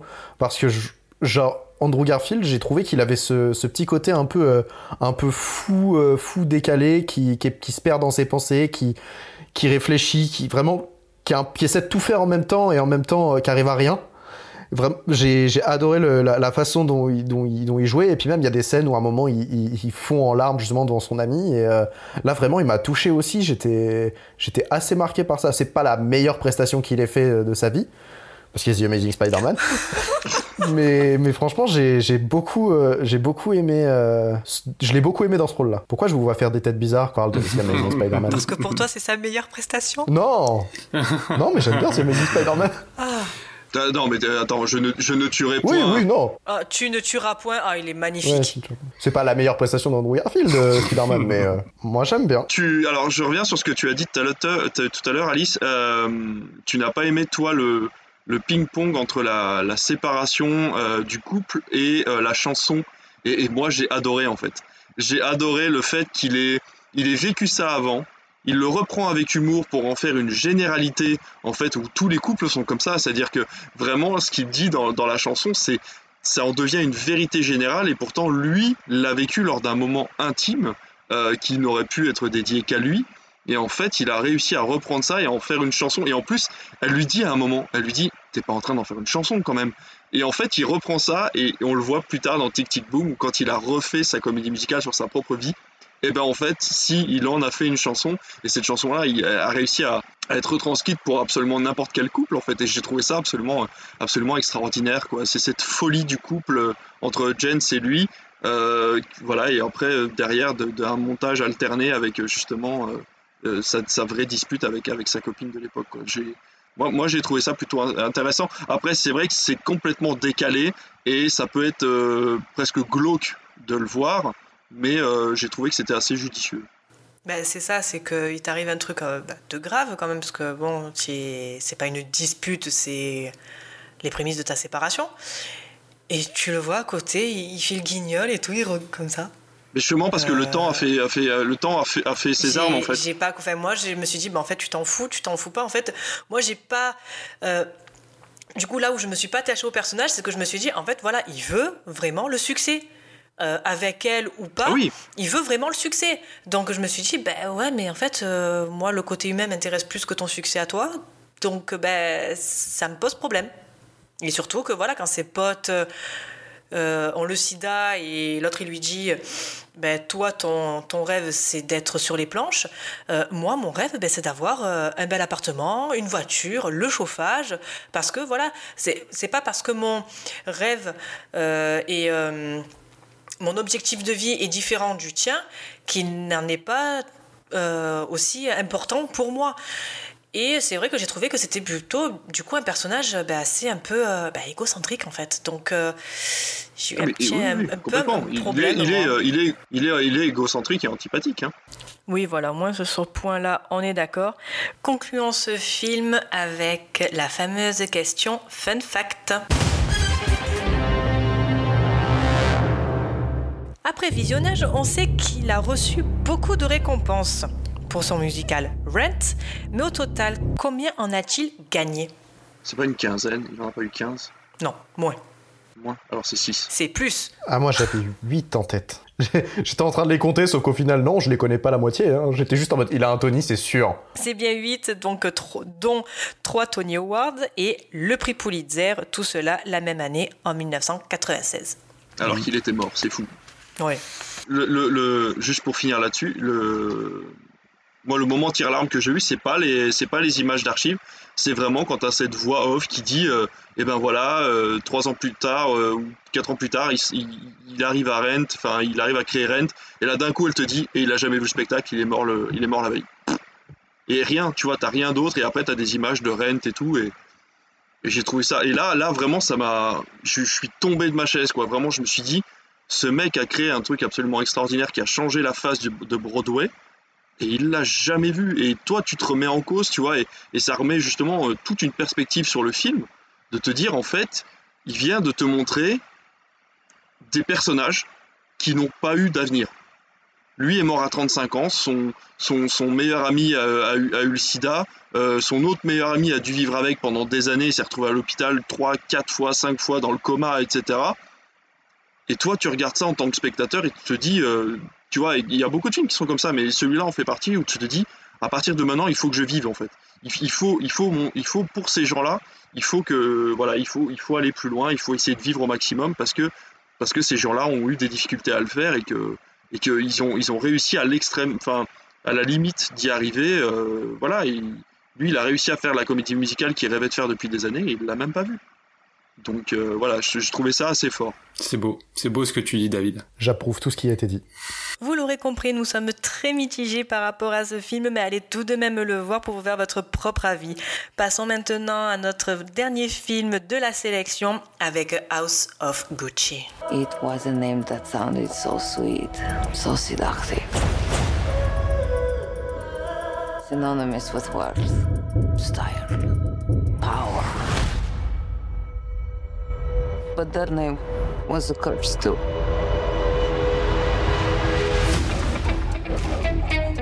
I've been a Gucci all my life. Your name is in the history books. Power. You are Gucci, you need to dress the part. It's chic.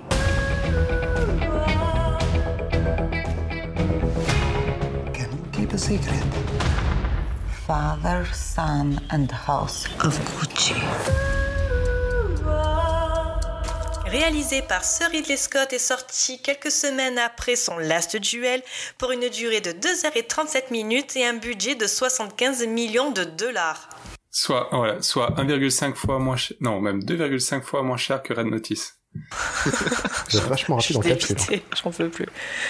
D'après le livre The House of Gucci, A Sensational Story of Murder, Madness, Glamour and Greed de Sarah Gay Forden paru en 2001, le 27 mars 1995, Maurizio Gucci, petit-fils et héritier du fondateur de la marque de luxe italienne, se fait assassiner.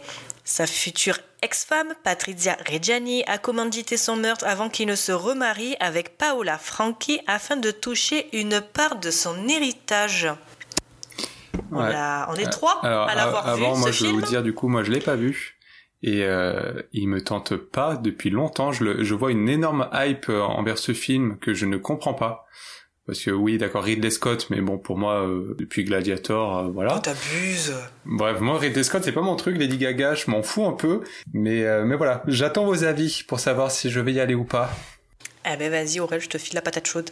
À, quand, à ta question, est-ce que tu dois y aller ou pas Ma réponse est non. Oh Ah ouais, autant j'adore Ridley Scott, hein, j'ai vu beaucoup de films de Ridley Scott, j'aime beaucoup son travail. Autant euh, House of Gucci, c'est 2h40. 2h40 sur les Gucci. Et si tu sais pas que c'est sur les Gucci, t'inquiète pas que toutes les 15 secondes, c'est comme, c'est comme dans les, y a-t-il un pilote dans l'avion? Il y a une vanne toutes les 15 secondes? Non, il y a un Gucci toutes les 15 secondes. Là, tu peux être sûr que on est les Gucci. Tu vas l'entendre 100 fois. Donc déjà, il y a ça. Tu peux en être sûr et certain. On les Gucci, tu vois. Eh, c'est ça et les accents italiens un peu pétés. T'inquiète pas que, euh, eh, limite, limite à un moment donné, ils vont te faire des spaghettis. c'est tout ce qui manque, des spaghettis quoi. Euh, ils jouent même au foot à un moment. Et ils boivent du café toute la journée. Ils boivent du café, un expresso. Euh, non, euh, en fait, c'est c'est hyper long, c'est, c'est, je trouve mal rythmé, c'est, c'est mal cousu en plus, c'est con pour du Gucci. Bien vu, bien vu, bravo. Pour le coup, euh, pour le coup, le, le- il y a quand même des points intéressants parce que esthétiquement, le film a quand même des, des plans un peu sympas. Des, les, moi, j'ai adoré, c'est les costumes. Encore heureux. Les costumes, ils sont vraiment fous. Ça fait vraiment d'époque, je trouve. Moi, j'ai adoré les acteurs. hein. J'ai trouvé Adam Driver hyper bon. Je trouve que ça lui allait vachement bien le rôle de Maurizio. Al Pacino, bah Al Pacino. Euh, puis même Lady Gaga, Lady Gaga, ça sortait un peu du truc de dans lequel elle était dans A Star Is Born. Du coup, ça sortait du personnage, ça donnait un nouveau, euh, une nouvelle vision de ce qu'elle était capable de faire et j'ai trouvé ça hyper intéressant. Elle est douée aussi pour le cinéma et j'ai bien aimé la façon dont elle jouait, franchement. Je vois ta tête et ça me fait marrer. Moi, j'ai adoré, franchement, euh, Lady Gaga dans le film. Euh, Bon, il y a, y a des moments où elle surjoue potentiellement, mais j'ai adoré, franchement, comment elle est. Puis j'ai vu Camille Cotin apparaître un moment et je me suis dit, ça, j'aime bien. Ça, c'est cool. Ça, je veux plus souvent. On, on la voit beaucoup, on la voit une minute. Non, elle, ben, elle joue euh, justement euh, Paolo euh, Franchi, la, la future femme, potentiellement future femme, hein, de Maurizio Gucci. Donc ouais, tu la vois un, Ah. un bon petit moment, quoi. On la voit pas assez pour dire que c'est une bonne actrice, quoi, mais on la voit. C'est, ça aurait été quelqu'un d'autre, c'est pas grave. Mais là, c'est Camille Cotin, donc euh, ça fait quand même plaisir, tu vois. Il y a le Cocorico euh, dans le cœur qui se met à chanter. Sinon, j'ai adoré la bande son, genre les musiques. Il y a des moments où c'était pas forcément utile, mais j'ai trouvé ça sympa, ça m'a, ça m'a bien donné envie. Par contre, euh, j'ai pas de ouf euh, apprécié euh, le personnage de Jared Leto. Genre non seulement le personnage est un peu détestable et un peu ennuyeux, autant euh, Jared Leto, bah lui, il joue le personnage comme il peut, quoi. Il m'a ennuyé comme pas possible et, et j'ai, au bout de 20 minutes, j'étais, je me suis dit, mettez-le de côté et venez, on passe à autre chose. Al Pacino, ouais, comme je disais, il fait du Al Pacino, sauf que, bah, Al Pacino sous Scorsese, c'est bien. Sous Ridley Scott, ça marche un peu moins bien. Pour le coup, c'est ça. Je trouve que le film essaie de faire un peu mafieux. Donc, il essaie de faire un peu Scorsese, sauf qu'il n'y a pas Scorsese derrière. Du coup, si tu fais mafieux avec Al Pacino et que t'as pas Scorsese et que tu y arrives pas à le gérer, bah ça marche pas vraiment. Ça, engendre rien. T'as pas, pas vraiment la tension dramatique du, film mafieux un peu, un peu particulier. Et ça, ça avance pas vraiment. Ça pas, y a pas d'enjeu. T'es devant le film, ça commence, t'es, ouais, t'as fini, ça, ouais, ok. Voilà, t'as appris l'histoire de Gucci, c'est tout. Il y a Salma Hayek dans le film? Ouais. Elle est quelque part. J'ai cherché, hein. Je l'ai cherché. J'ai revérifié sur Wikipédia pour être sûr. Elle est dans la bande-annonce en tout cas. Elle est là. Non, elle est, elle est là. Elle est là de temps en temps, ouais. Euh, pour te dire à quel point sa prestation est, est- est minime. Et Jeremy Irons, c'est limite que lui qui me, qui me, quand je l'ai vu dans la bande-annonce, je fais ah. Euh, Jérémy Irons? Jé- Jérémy Irons? Ah ouais Ah ouais Euh... Ouais, non. Mais il joue le père de Maurizio Gucci, le père de Adam Driver. Ouais, ouais, bah pour le coup, j'avais plus sa tête en tête. Ouais, ouais, il est pas mal, ouais. Il a une petite réplique un peu cinglante à un moment envers Jared Leto qui m'a bien bien fait marrer. Mais ouais, non, le film est pas marquant du tout. Visuellement, il y a des costumes sympas, euh, le jeu d'acteur est sympa, ça casse pas trois un canard. C'est long, ennuyeux, et tu passes vite à autre chose, quoi. Quand tu sors du, quand tu ciné, tu respires enfin et tu fais bon, c'est fini, on peut passer à autre chose. Je. Ouais, je vais, on va commencer un peu à l'enterrer. Parce que je sais que tu vas pas dire euh, beaucoup de choses méchantes, toi, David, dessus.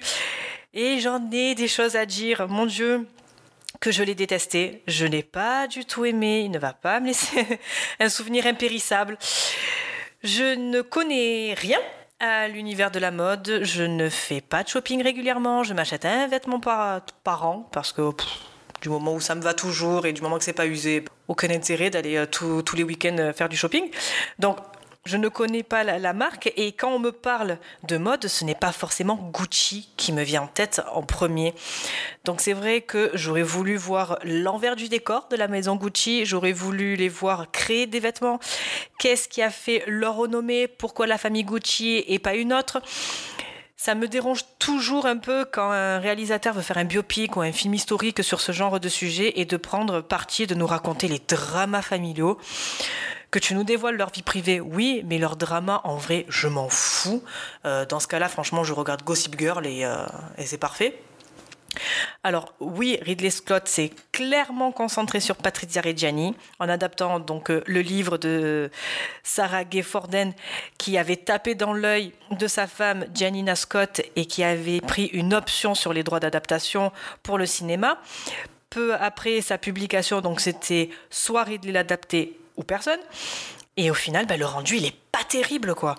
Euh, côté casting, bah, il est bon, hein, Adam Driver, Al Pacino, etc. J'ai pas du tout compris pourquoi Ridley Scott a dit oui à Jared Leto. Le gars, il est beau comme un dieu, il ne vieillit pas. Avec Kenny Reeves, ils ont un secret, c'est pas possible. Donc, métamorphoser Jared Leto comme ça, qui surjoue qui plus est avec un accent mais horrible. Maquet, pourquoi tu fais ça? Pourquoi tu me parles comme ça? Mais moi, je suis un grand génie. Bah non quoi ça ça marche pas. Ça marche pas du tout. Et dans le stock d'acteurs mondial il y en a aucun qui ressemble un tant soit peu au vrai Paolo Gucci. Donc déjà j'ai eu un problème avec ça. Euh, Jeremy Iron qui n'apporte pas grand chose à l'histoire et à la relation père-fils avec Adam Driver qui lui est bon je ne pense pas qu'un jour il fasse un mauvais film Star Wars. Mais clairement, dans ce film, euh, il est en pilote automatique, il fait le job et sans plus. Al Pacino, alléluia, il ne cabotine pas. Ses racines italiennes, elles ressortent. Donc il a exagéré certains traits, mais moi, ça ne m'a pas choqué, voire même ça m'a amusé, notamment lorsqu'il doit signer un papier et qu'il s'excite dessus. Ça m'a tué de rire. Mais à part ça, que dire de Lady Gaga? Je pense qu'il faudrait qu'elle se recentre sur la musique. Euh, ce n'est pas une bonne actrice. Euh, il faut arrêter. Ce n'est pas parce que tu veux te mettre dans la peau de Patrizia Reggiani en l'imaginant photographe, d'où ça sort, on ne sait pas, en te baladant avec un appareil photo où que tu ailles, que tu parles avec un accent mais qui est horrible, qui ressemble plus à du russe qu'à de l'italien, que tu te teignes les cheveux en brune, euh, tout ça pendant un an et demi que ta prestation est bonne. Donc euh, ça va, elle n'a pas tourné dans le meilleur Ridley Scott, mais Lady Gaga, STP, arrête de, faire des films. Tu étais euh, très bien dans Star is Born, mais ça s'arrête là. Sa prestation dans la saison 5 d'American Horror Story, c'était pas ça non plus. Alors ça lui allait bien parce que c'était son univers, glauque et décadent, mais voilà, tu as beau faire des clips magnifiques, des performances scéniques incroyables, mais tu n'es pas une bonne actrice. Donc, euh, reviens à la musique, refais des tubes et on sera euh, très content. Après, pour parler du reste du film, je trouve qu'il est bâclé, il est réalisé en quatrième vitesse, puisqu'il avait une deadline, c'est-à-dire que le film devait sortir pour les 100 ans de la marque. Alors, tourner une scène avec plusieurs caméras, ben, ça justifie pas le résultat. Des scènes sont en trop, là où d'autres auraient pu pallier et amener plus de contexte. Photographiquement parlant, je l'ai pas trouvé beau. Là où ça fonctionnait avec les préquels d'Alien et The Last Duel, puisque Ridley Scott a repris le même gars dans House of Gucci, ça ne convient pas. Quand tu m'emmènes en Italie, à Rome et en Toscane, moi je veux des couleurs chaudes. À un moment, ils vont dans une ferme. Putain, mais moi je veux sentir le purin. En fait, quand je, je vois le film, euh, je je veux pas voir ce putain de filtre bleu. Ça ne va pas. Euh, c'est un film que j'ai trouvé extrêmement long, plan-plan.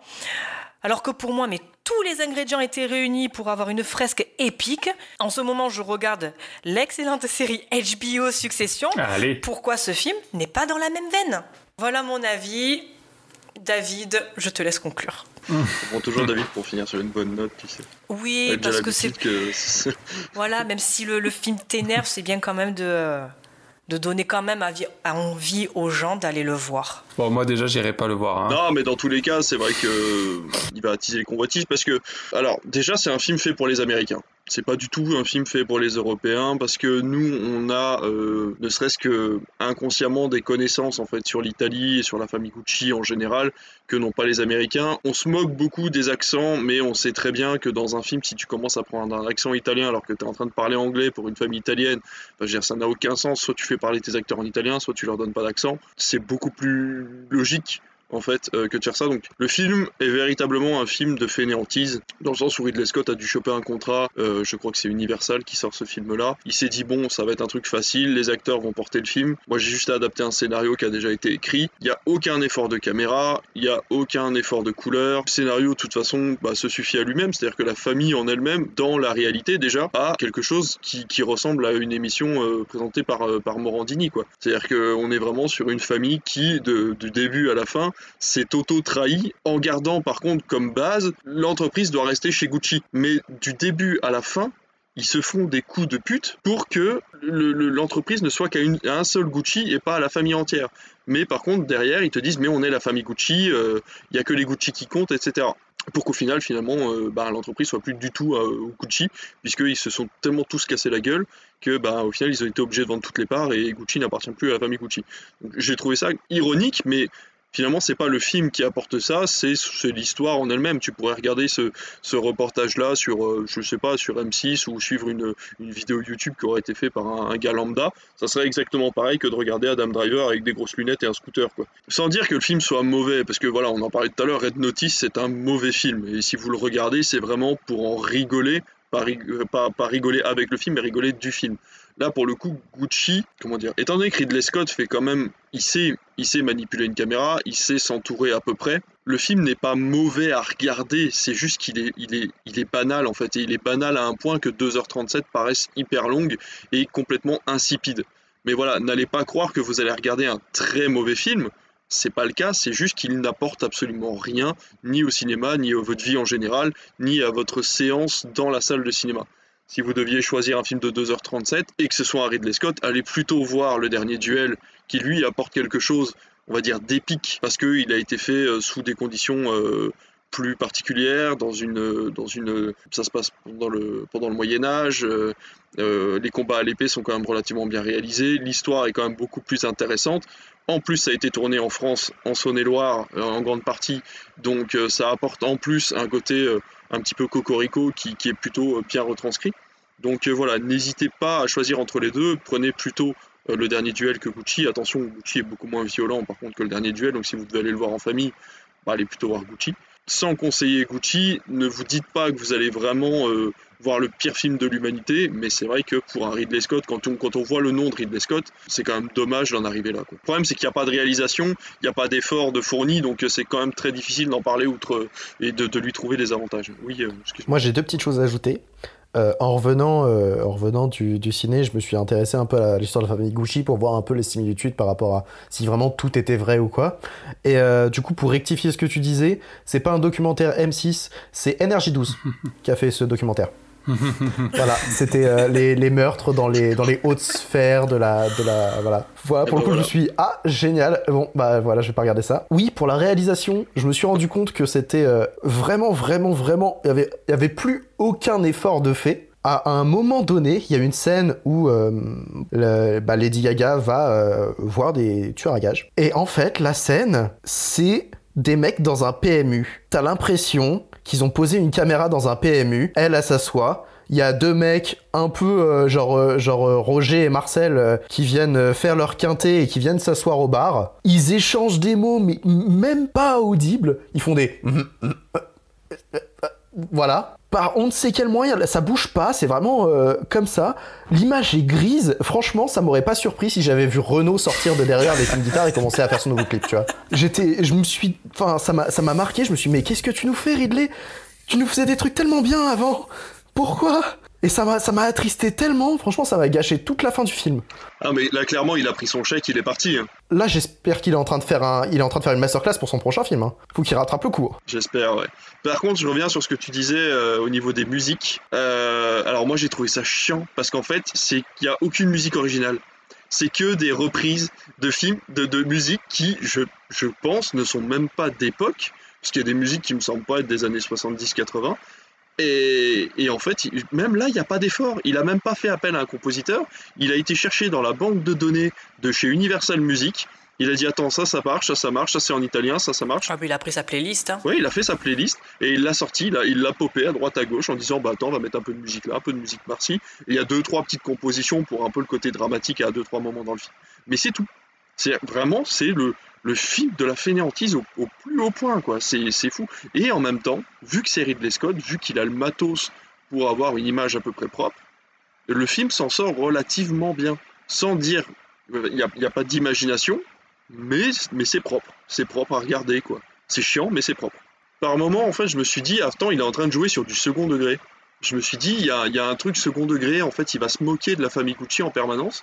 Et en fait, il y a tellement de moments sérieux dans le film que tous les moments second degré, en fait, sont complètement occultés.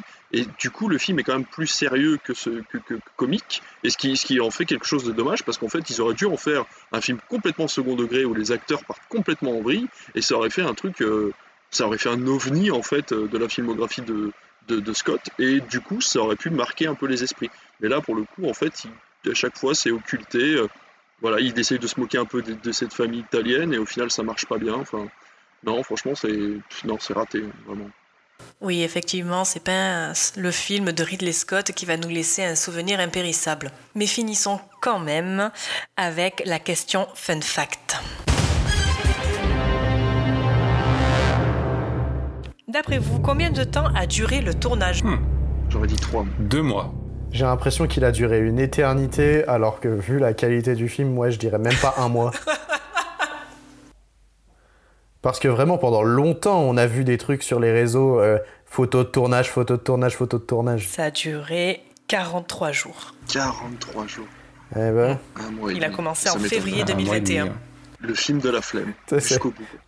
à un moment, je me suis rendu compte qu'il avait raté son étalonnage parce que son vin rouge est rose. Genre, ils sont en train de boire un vin rouge sur la, sur la table, et genre, à un moment, je regarde le verre, mais je fais, mais il est vachement, vachement clair, hein, son vin, son vin rouge là. Et c'est pas rose, euh, rose au point. euh, C'est un rosé. Non, c'est pas, c'est pas rose au point rosé, c'est rose au point euh, violet rose, un peu, un peu effervescent, un peu bizarre. Genre, c'est, c'est du, c'est du sirop de violette le truc. C'était un kir. Ouais, c'est un, c'est un kir bizarre. Bon, ben, j'ai eu ma réponse en tout cas. Vous l'aurez compris, on ne vous conseille absolument pas d'aller voir le dernier Ridley Scott House of Gucci. Et c'est sur ces mots pas très élogieux que nous allons enfin parler de nos coups de cœur du mois. Et Thibaut, je te donne le bâton de parole. Moi, je vais parler rapidement de quelque chose euh, dont tu as initié tout à l'heure. Je vais parler de la saison 3 de Succession. Ah, c'est mon coup de cœur du mois. Là, je, suis à fond dedans. C'est génial. Succession, euh, c'est une série HBO qui raconte les relations compliquées euh, dans, une famille euh, qui, qui possède l'un des plus gros. Euh, je sais même pas qu'est-ce qu'ils ont. Ils ont les médias. À la ont- base, euh, c'est euh, de part d'attraction. Après, ils ont euh, les croisières et après, Ah ils ouais, ont ils se parlent là-dessus. les médias. plein de choses, une chaîne télé et tout. Et, et c'est juste, euh, voilà, la première saison, c'est euh, le, le père de la famille qui, qui est très malade, et du coup, euh, les enfants qui se battent pour, euh, pour savoir qui va prendre la succession. Mais au final, euh, le papa, il a pas mis, il a pas dit son dernier mot. Et là, du coup, il y a la troisième saison qui est sortie après deux ans d'attente. Et c'est trop bien, c'est trop bien. Et je je sais pas quoi dire. C'est c'est c'est si vous aimez les magouilles, euh, tous les, les complots au sein de la famille, euh, c'est superbement bien écrit. Il y a plein de choses. Mais c'est Marocco, c'est Succession. Regardez Succession, série HBO, vive les séries HBO, euh, longue vie aux séries HBO. Et toi, Aurel, c'est quoi ton coup de cœur du mois? Alors moi, mon coup de cœur du mois, je vais parler aussi de quelque chose qui remonte à il y a bien longtemps, mais qui a été euh, très marquant euh, récemment, qui a marqué un tournant, on va dire récemment, Euh, essentiellement pour la culture nippone. Et parce que ce mois-ci, on a vu le millième épisode de l'animé One Piece. Voilà, après euh, des années, des années de diffusion, ils ont enfin diffusé le millième épisode, ce qui est quand même un, cap assez intéressant. Donc voilà, un manga créé par Eiichiro Oda, euh, puis adapté en animé. Euh, ça a rythmé la vie de plein plein de gens euh, au, fil, au fil du temps. hein. Voilà, il y a plein de gens qui ont grandi avec. Moi, pers- personnellement, je l'ai découvert euh, au moment du premier confinement avec le manga, j'ai enchaîné 95 tomes et euh, aujourd'hui je suis euh, au jour le jour euh, avec ardeur et grand défenseur du manga. D'ailleurs, manga qui va tristement subir le, passage de Netflix très bientôt dans une série live avec un casting pas si pire mais pas si terrible non plus, hein, soyons honnêtes. Voilà, et donc ils viennent de diffuser le millième épisode, assez marquant quand même parce que voilà c'est quand même quelque chose, 1000 ça fait énorme et en plus on est en train de vivre un, un arc narratif vraiment, vraiment très très beau, qu'une énorme guerre qui se prépare. Euh, c'est vraiment très très sympa, je conseille énormément One Piece. C'est peut-être un peu long, mais ça vaut vraiment le coup et ça marque vraiment euh, toute, une, toute une épopée et toute une, euh, une culture. Ça, c'est vrai que ça, ça, ça, a rythmé pas mal de, pas mal de vies, dont, la mienne. Et c'est vrai que One Piece, même si je me suis arrêté quand même il y a quelques temps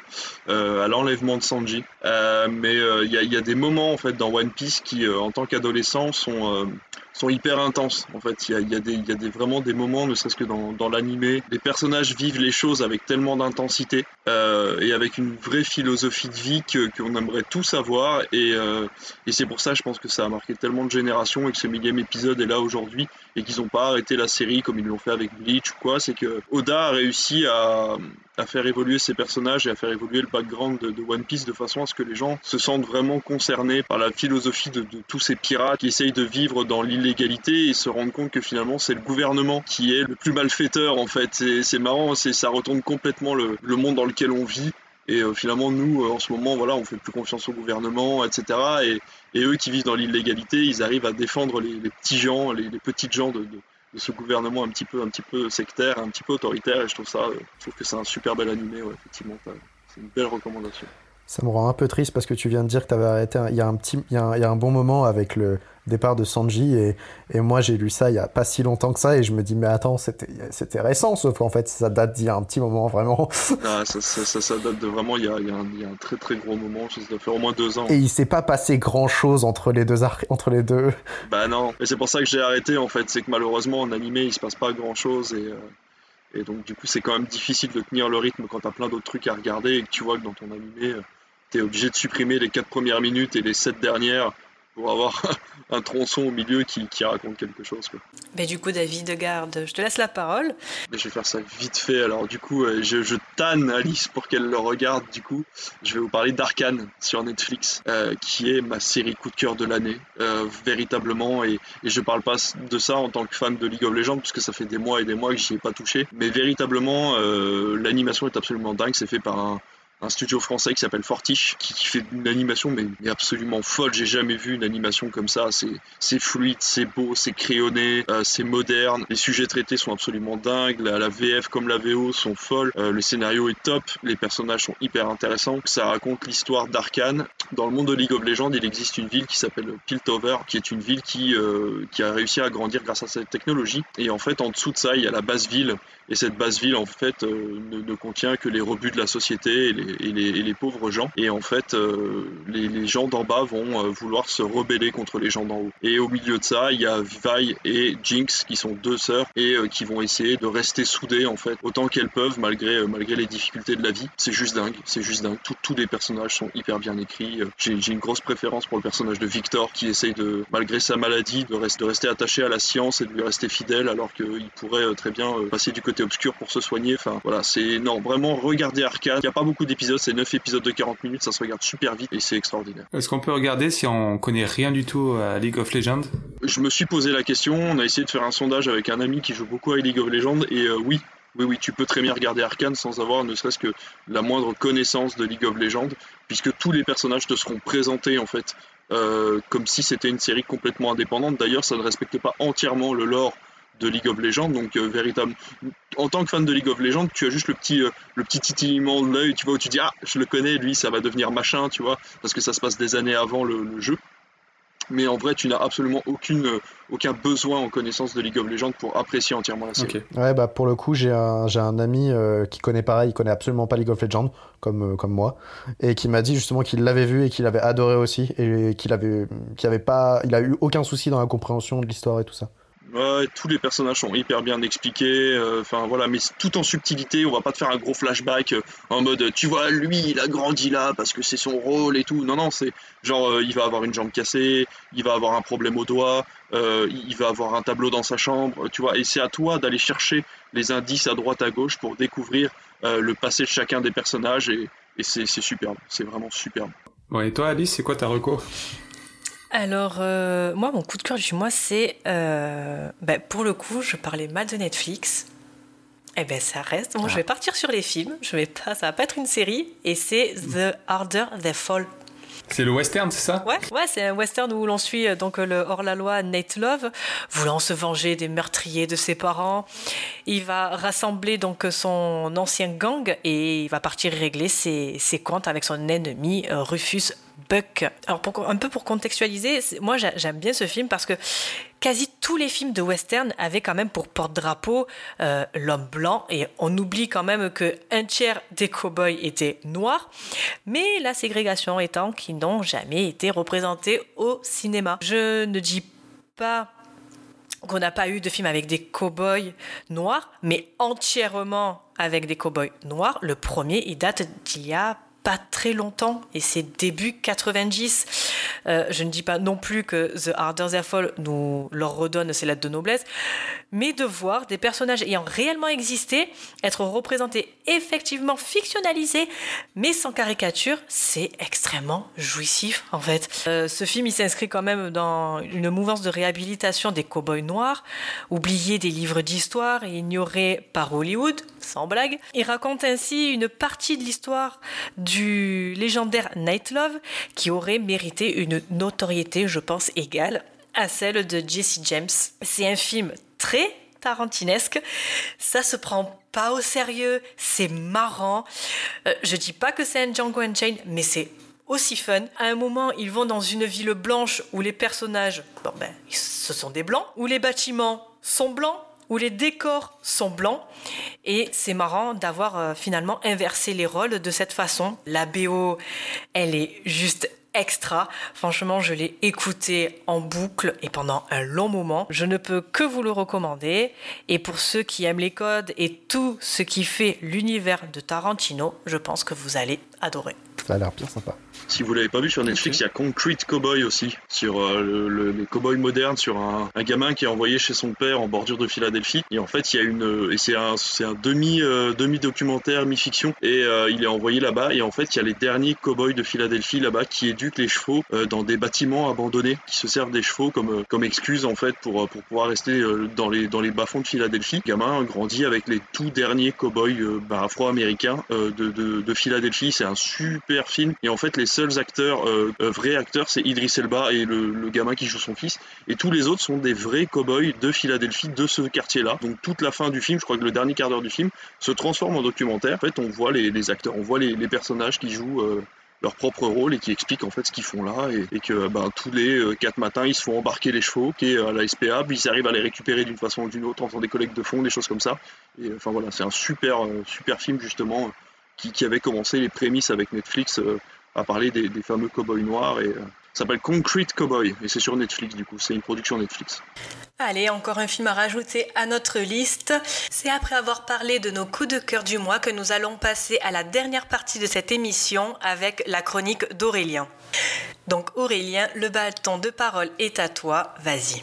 Alors, du coup, cette semaine, on a parlé de Suprême, de Tic Tic Boom, on a parlé de House of Gucci. Le point commun entre ces trois films, c'est bien sûr le biopic. Et là où certains nous ont fait euh, pleurer, rire euh, et où on était plus ou moins bien, c'est un peu le cas de tous les films biopics qui sont sortis au fil du temps. Je vous pitche des films, vous me dites si ça existe, si oui, si vous savez quel film c'est, vous pouvez me dire le titre, et si vous savez de quelle, euh, de quelle célébrité ou famille est inspiré ce film, n'hésitez pas. Pour commencer, on va faire quelque chose que je trouve un peu simple, mais bon. Est-ce qu'on a vu Robert De Niro qui s'éclate dans une voiture pendant que Joe Pesci se fait tabasser dans un champ de maïs? Bien sûr. Ça me dit rien. Robert De Niro et Joe Pesci. T'as le titre toi Thibaut? Ah, c'est Raging Bull. Ah, c'est pas celui-là. Ah, c'est pas un biopic. Ah là là là. Alors il faut savoir que le, euh, De Niro qui s'éclate dans une voiture, c'est un petit jeu de mots. Une voiture qui explose. Casino. Casino. C'est un biopic Casino Casino est un biopic, tout à fait. Donc, euh, le Casino de Martin Scorsese est inspiré de l'histoire vraie de Frank Rosenthal, un dirigeant de plusieurs casinos pour le compte de la mafia de Chicago dans les années 70 et 80. C'est assez, assez fou euh, de le savoir. Je savais mais- même pas, ouais, non, je savais pas que c'était un biopic. Mais pourquoi il s'éclate? Parce que là, il, il- il monte dans une voiture qui explose. Ah T'as pas vu Casino? Si, bah si. Il si, s'éclate. si, mais. Ouais, le jeu de mots est pas fou. hein. Si, si, il est bien. Allez, on passe à la suite. Ah, Est-ce qu'on a vu un Tom Hanks qui a, qui a pris un sacré coup de vieux en présentateur d'émissions télé pour enfants qui nous donne juste envie de lui faire un gros câlin pendant deux heures? Oui. Oui, c'est sorti en 2020. Oui, on a vu ça, tout à fait. On a vu l'extraordinaire Monsieur Rogers, qui s'inspire de l'histoire vraie de Fred Rogers, du coup un présentateur américain très célèbre et très apprécié dans son pays, peu comme Tom Hanks en fait. Est-ce qu'on a vu euh, Michael Fassbender dans un costume bien trop petit et bien trop flashy, même pour les années 80, interprétant un chanteur pop fan de SF et psychédélique emblématique de la culture mondiale de l'époque C'est bizarre que t'aies pu inventer un truc comme ça, mais je vois pas ce que c'est. Je crois que si, mais je sais plus le titre du film. C'est pas le dernier film de, de Harmony Corrine. Pas du tout. C'est totalement inventé par mes soins. J'ai beaucoup d'imagination. Ah ouais, ouais, ouais. Vas-y, redis, redis-le. Un Michael Fassbender dans un costume bien trop petit et bien trop flashy, même pour les années 80, Ouais. interprétant un chanteur pop fan de SF et psychédélique emblématique de la culture mondiale de l'époque. Est-ce que vous, vous pouvez trouver peut-être l'artiste auquel je pensais Ouais. dans le biopic potentiel? Enfin, c'est pas David Bowie. Exactement, c'est celui que j'avais en tête. D'accord. C'est moi qui l'ai imaginé, je me suis dit que David Bowie avec Michael Fassbender, mais maintenant que j'y pense, bah le casting est pas fou en fait. Il y a aucune ressemblance. Et apparemment, il y a déjà eu un film sur la vie de David Bowie, du coup Stardust. Oui. Est-ce qu'on a vu le jeune fauve des X-Men interpréter l'un des plus grands écrivains de l'histoire de tous les temps au beau milieu d'une guerre, Oui. juste Oui. avant d'écrire la bataille la plus Oui. épique jamais vue? Oui. Tolkien. tout à fait, c'est vrai. On a vu l'acteur Nicolas Hoult, euh, qui a interprété le fauve dans les X-Men Le Commencement ou dans Days of Future Past, et qui a joué le génialissime John Ronald Ruel Tolkien dans le film éponyme Tolkien. Je savais même pas que ce film existait. J'adore ce film si jamais. Ah, il est trop bien. Le tout dernier pour la route. Est-ce qu'on a vu un acteur inconnu au bataillon interpréter un basketteur rappeur français qui nous a rappelé de très beaux souvenirs de NBA et de très mauvais souvenirs de musique? C'est le futur biopic de Tony Parker? Pas encore. Est-ce qu'on a vu ça au cinéma? Bah, pas encore. Heureusement, voilà, c'est faux, mais en ce début de mois de décembre, Covidé et un peu terne, je voulais juste vous rappeler que si on a réussi à survivre à Tony Parker qui fait du rap, alors on peut aller au bout de cette période sombre qu'est le Covid-19. C'est tout pour moi, merci. Bravo. Et le pire, c'est que tu t'en es souvenu. Le pire, c'est que dans la semaine, j'ai écouté Balance-toi sur YouTube.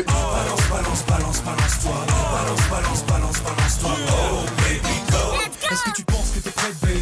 Ça fait boum Tony et je m'applique. Et je me suis dit, oh, c'est dur. Bravo. Bravo, bravo. Bravo, Red. Bravo à vous. C'est sur ces mots qu'il ne reste plus qu'à vous dire au mois prochain, allez voir un max de films tout en respectant les gestes barrières et bonne soirée. Salut. Bonne soirée. Bonne soirée.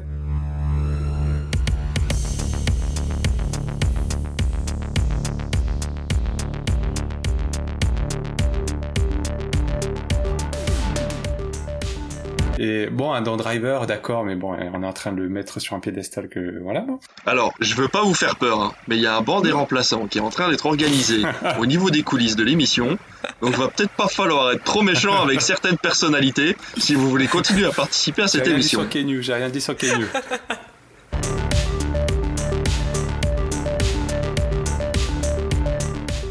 Par contre, tout le monde aime Morgan Freeman. Bah, pas tant que ça, franchement, pourquoi? Parce que c'est Dieu. Ouais, bon, ça va, de suite.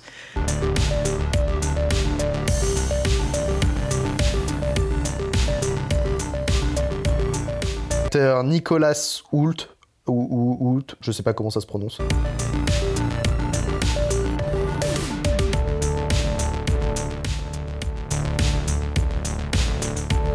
Oh, j'ai la dalle. Ça peut manger? Non, et j'ai une poutine qui m'attend sur la table. Oh putain.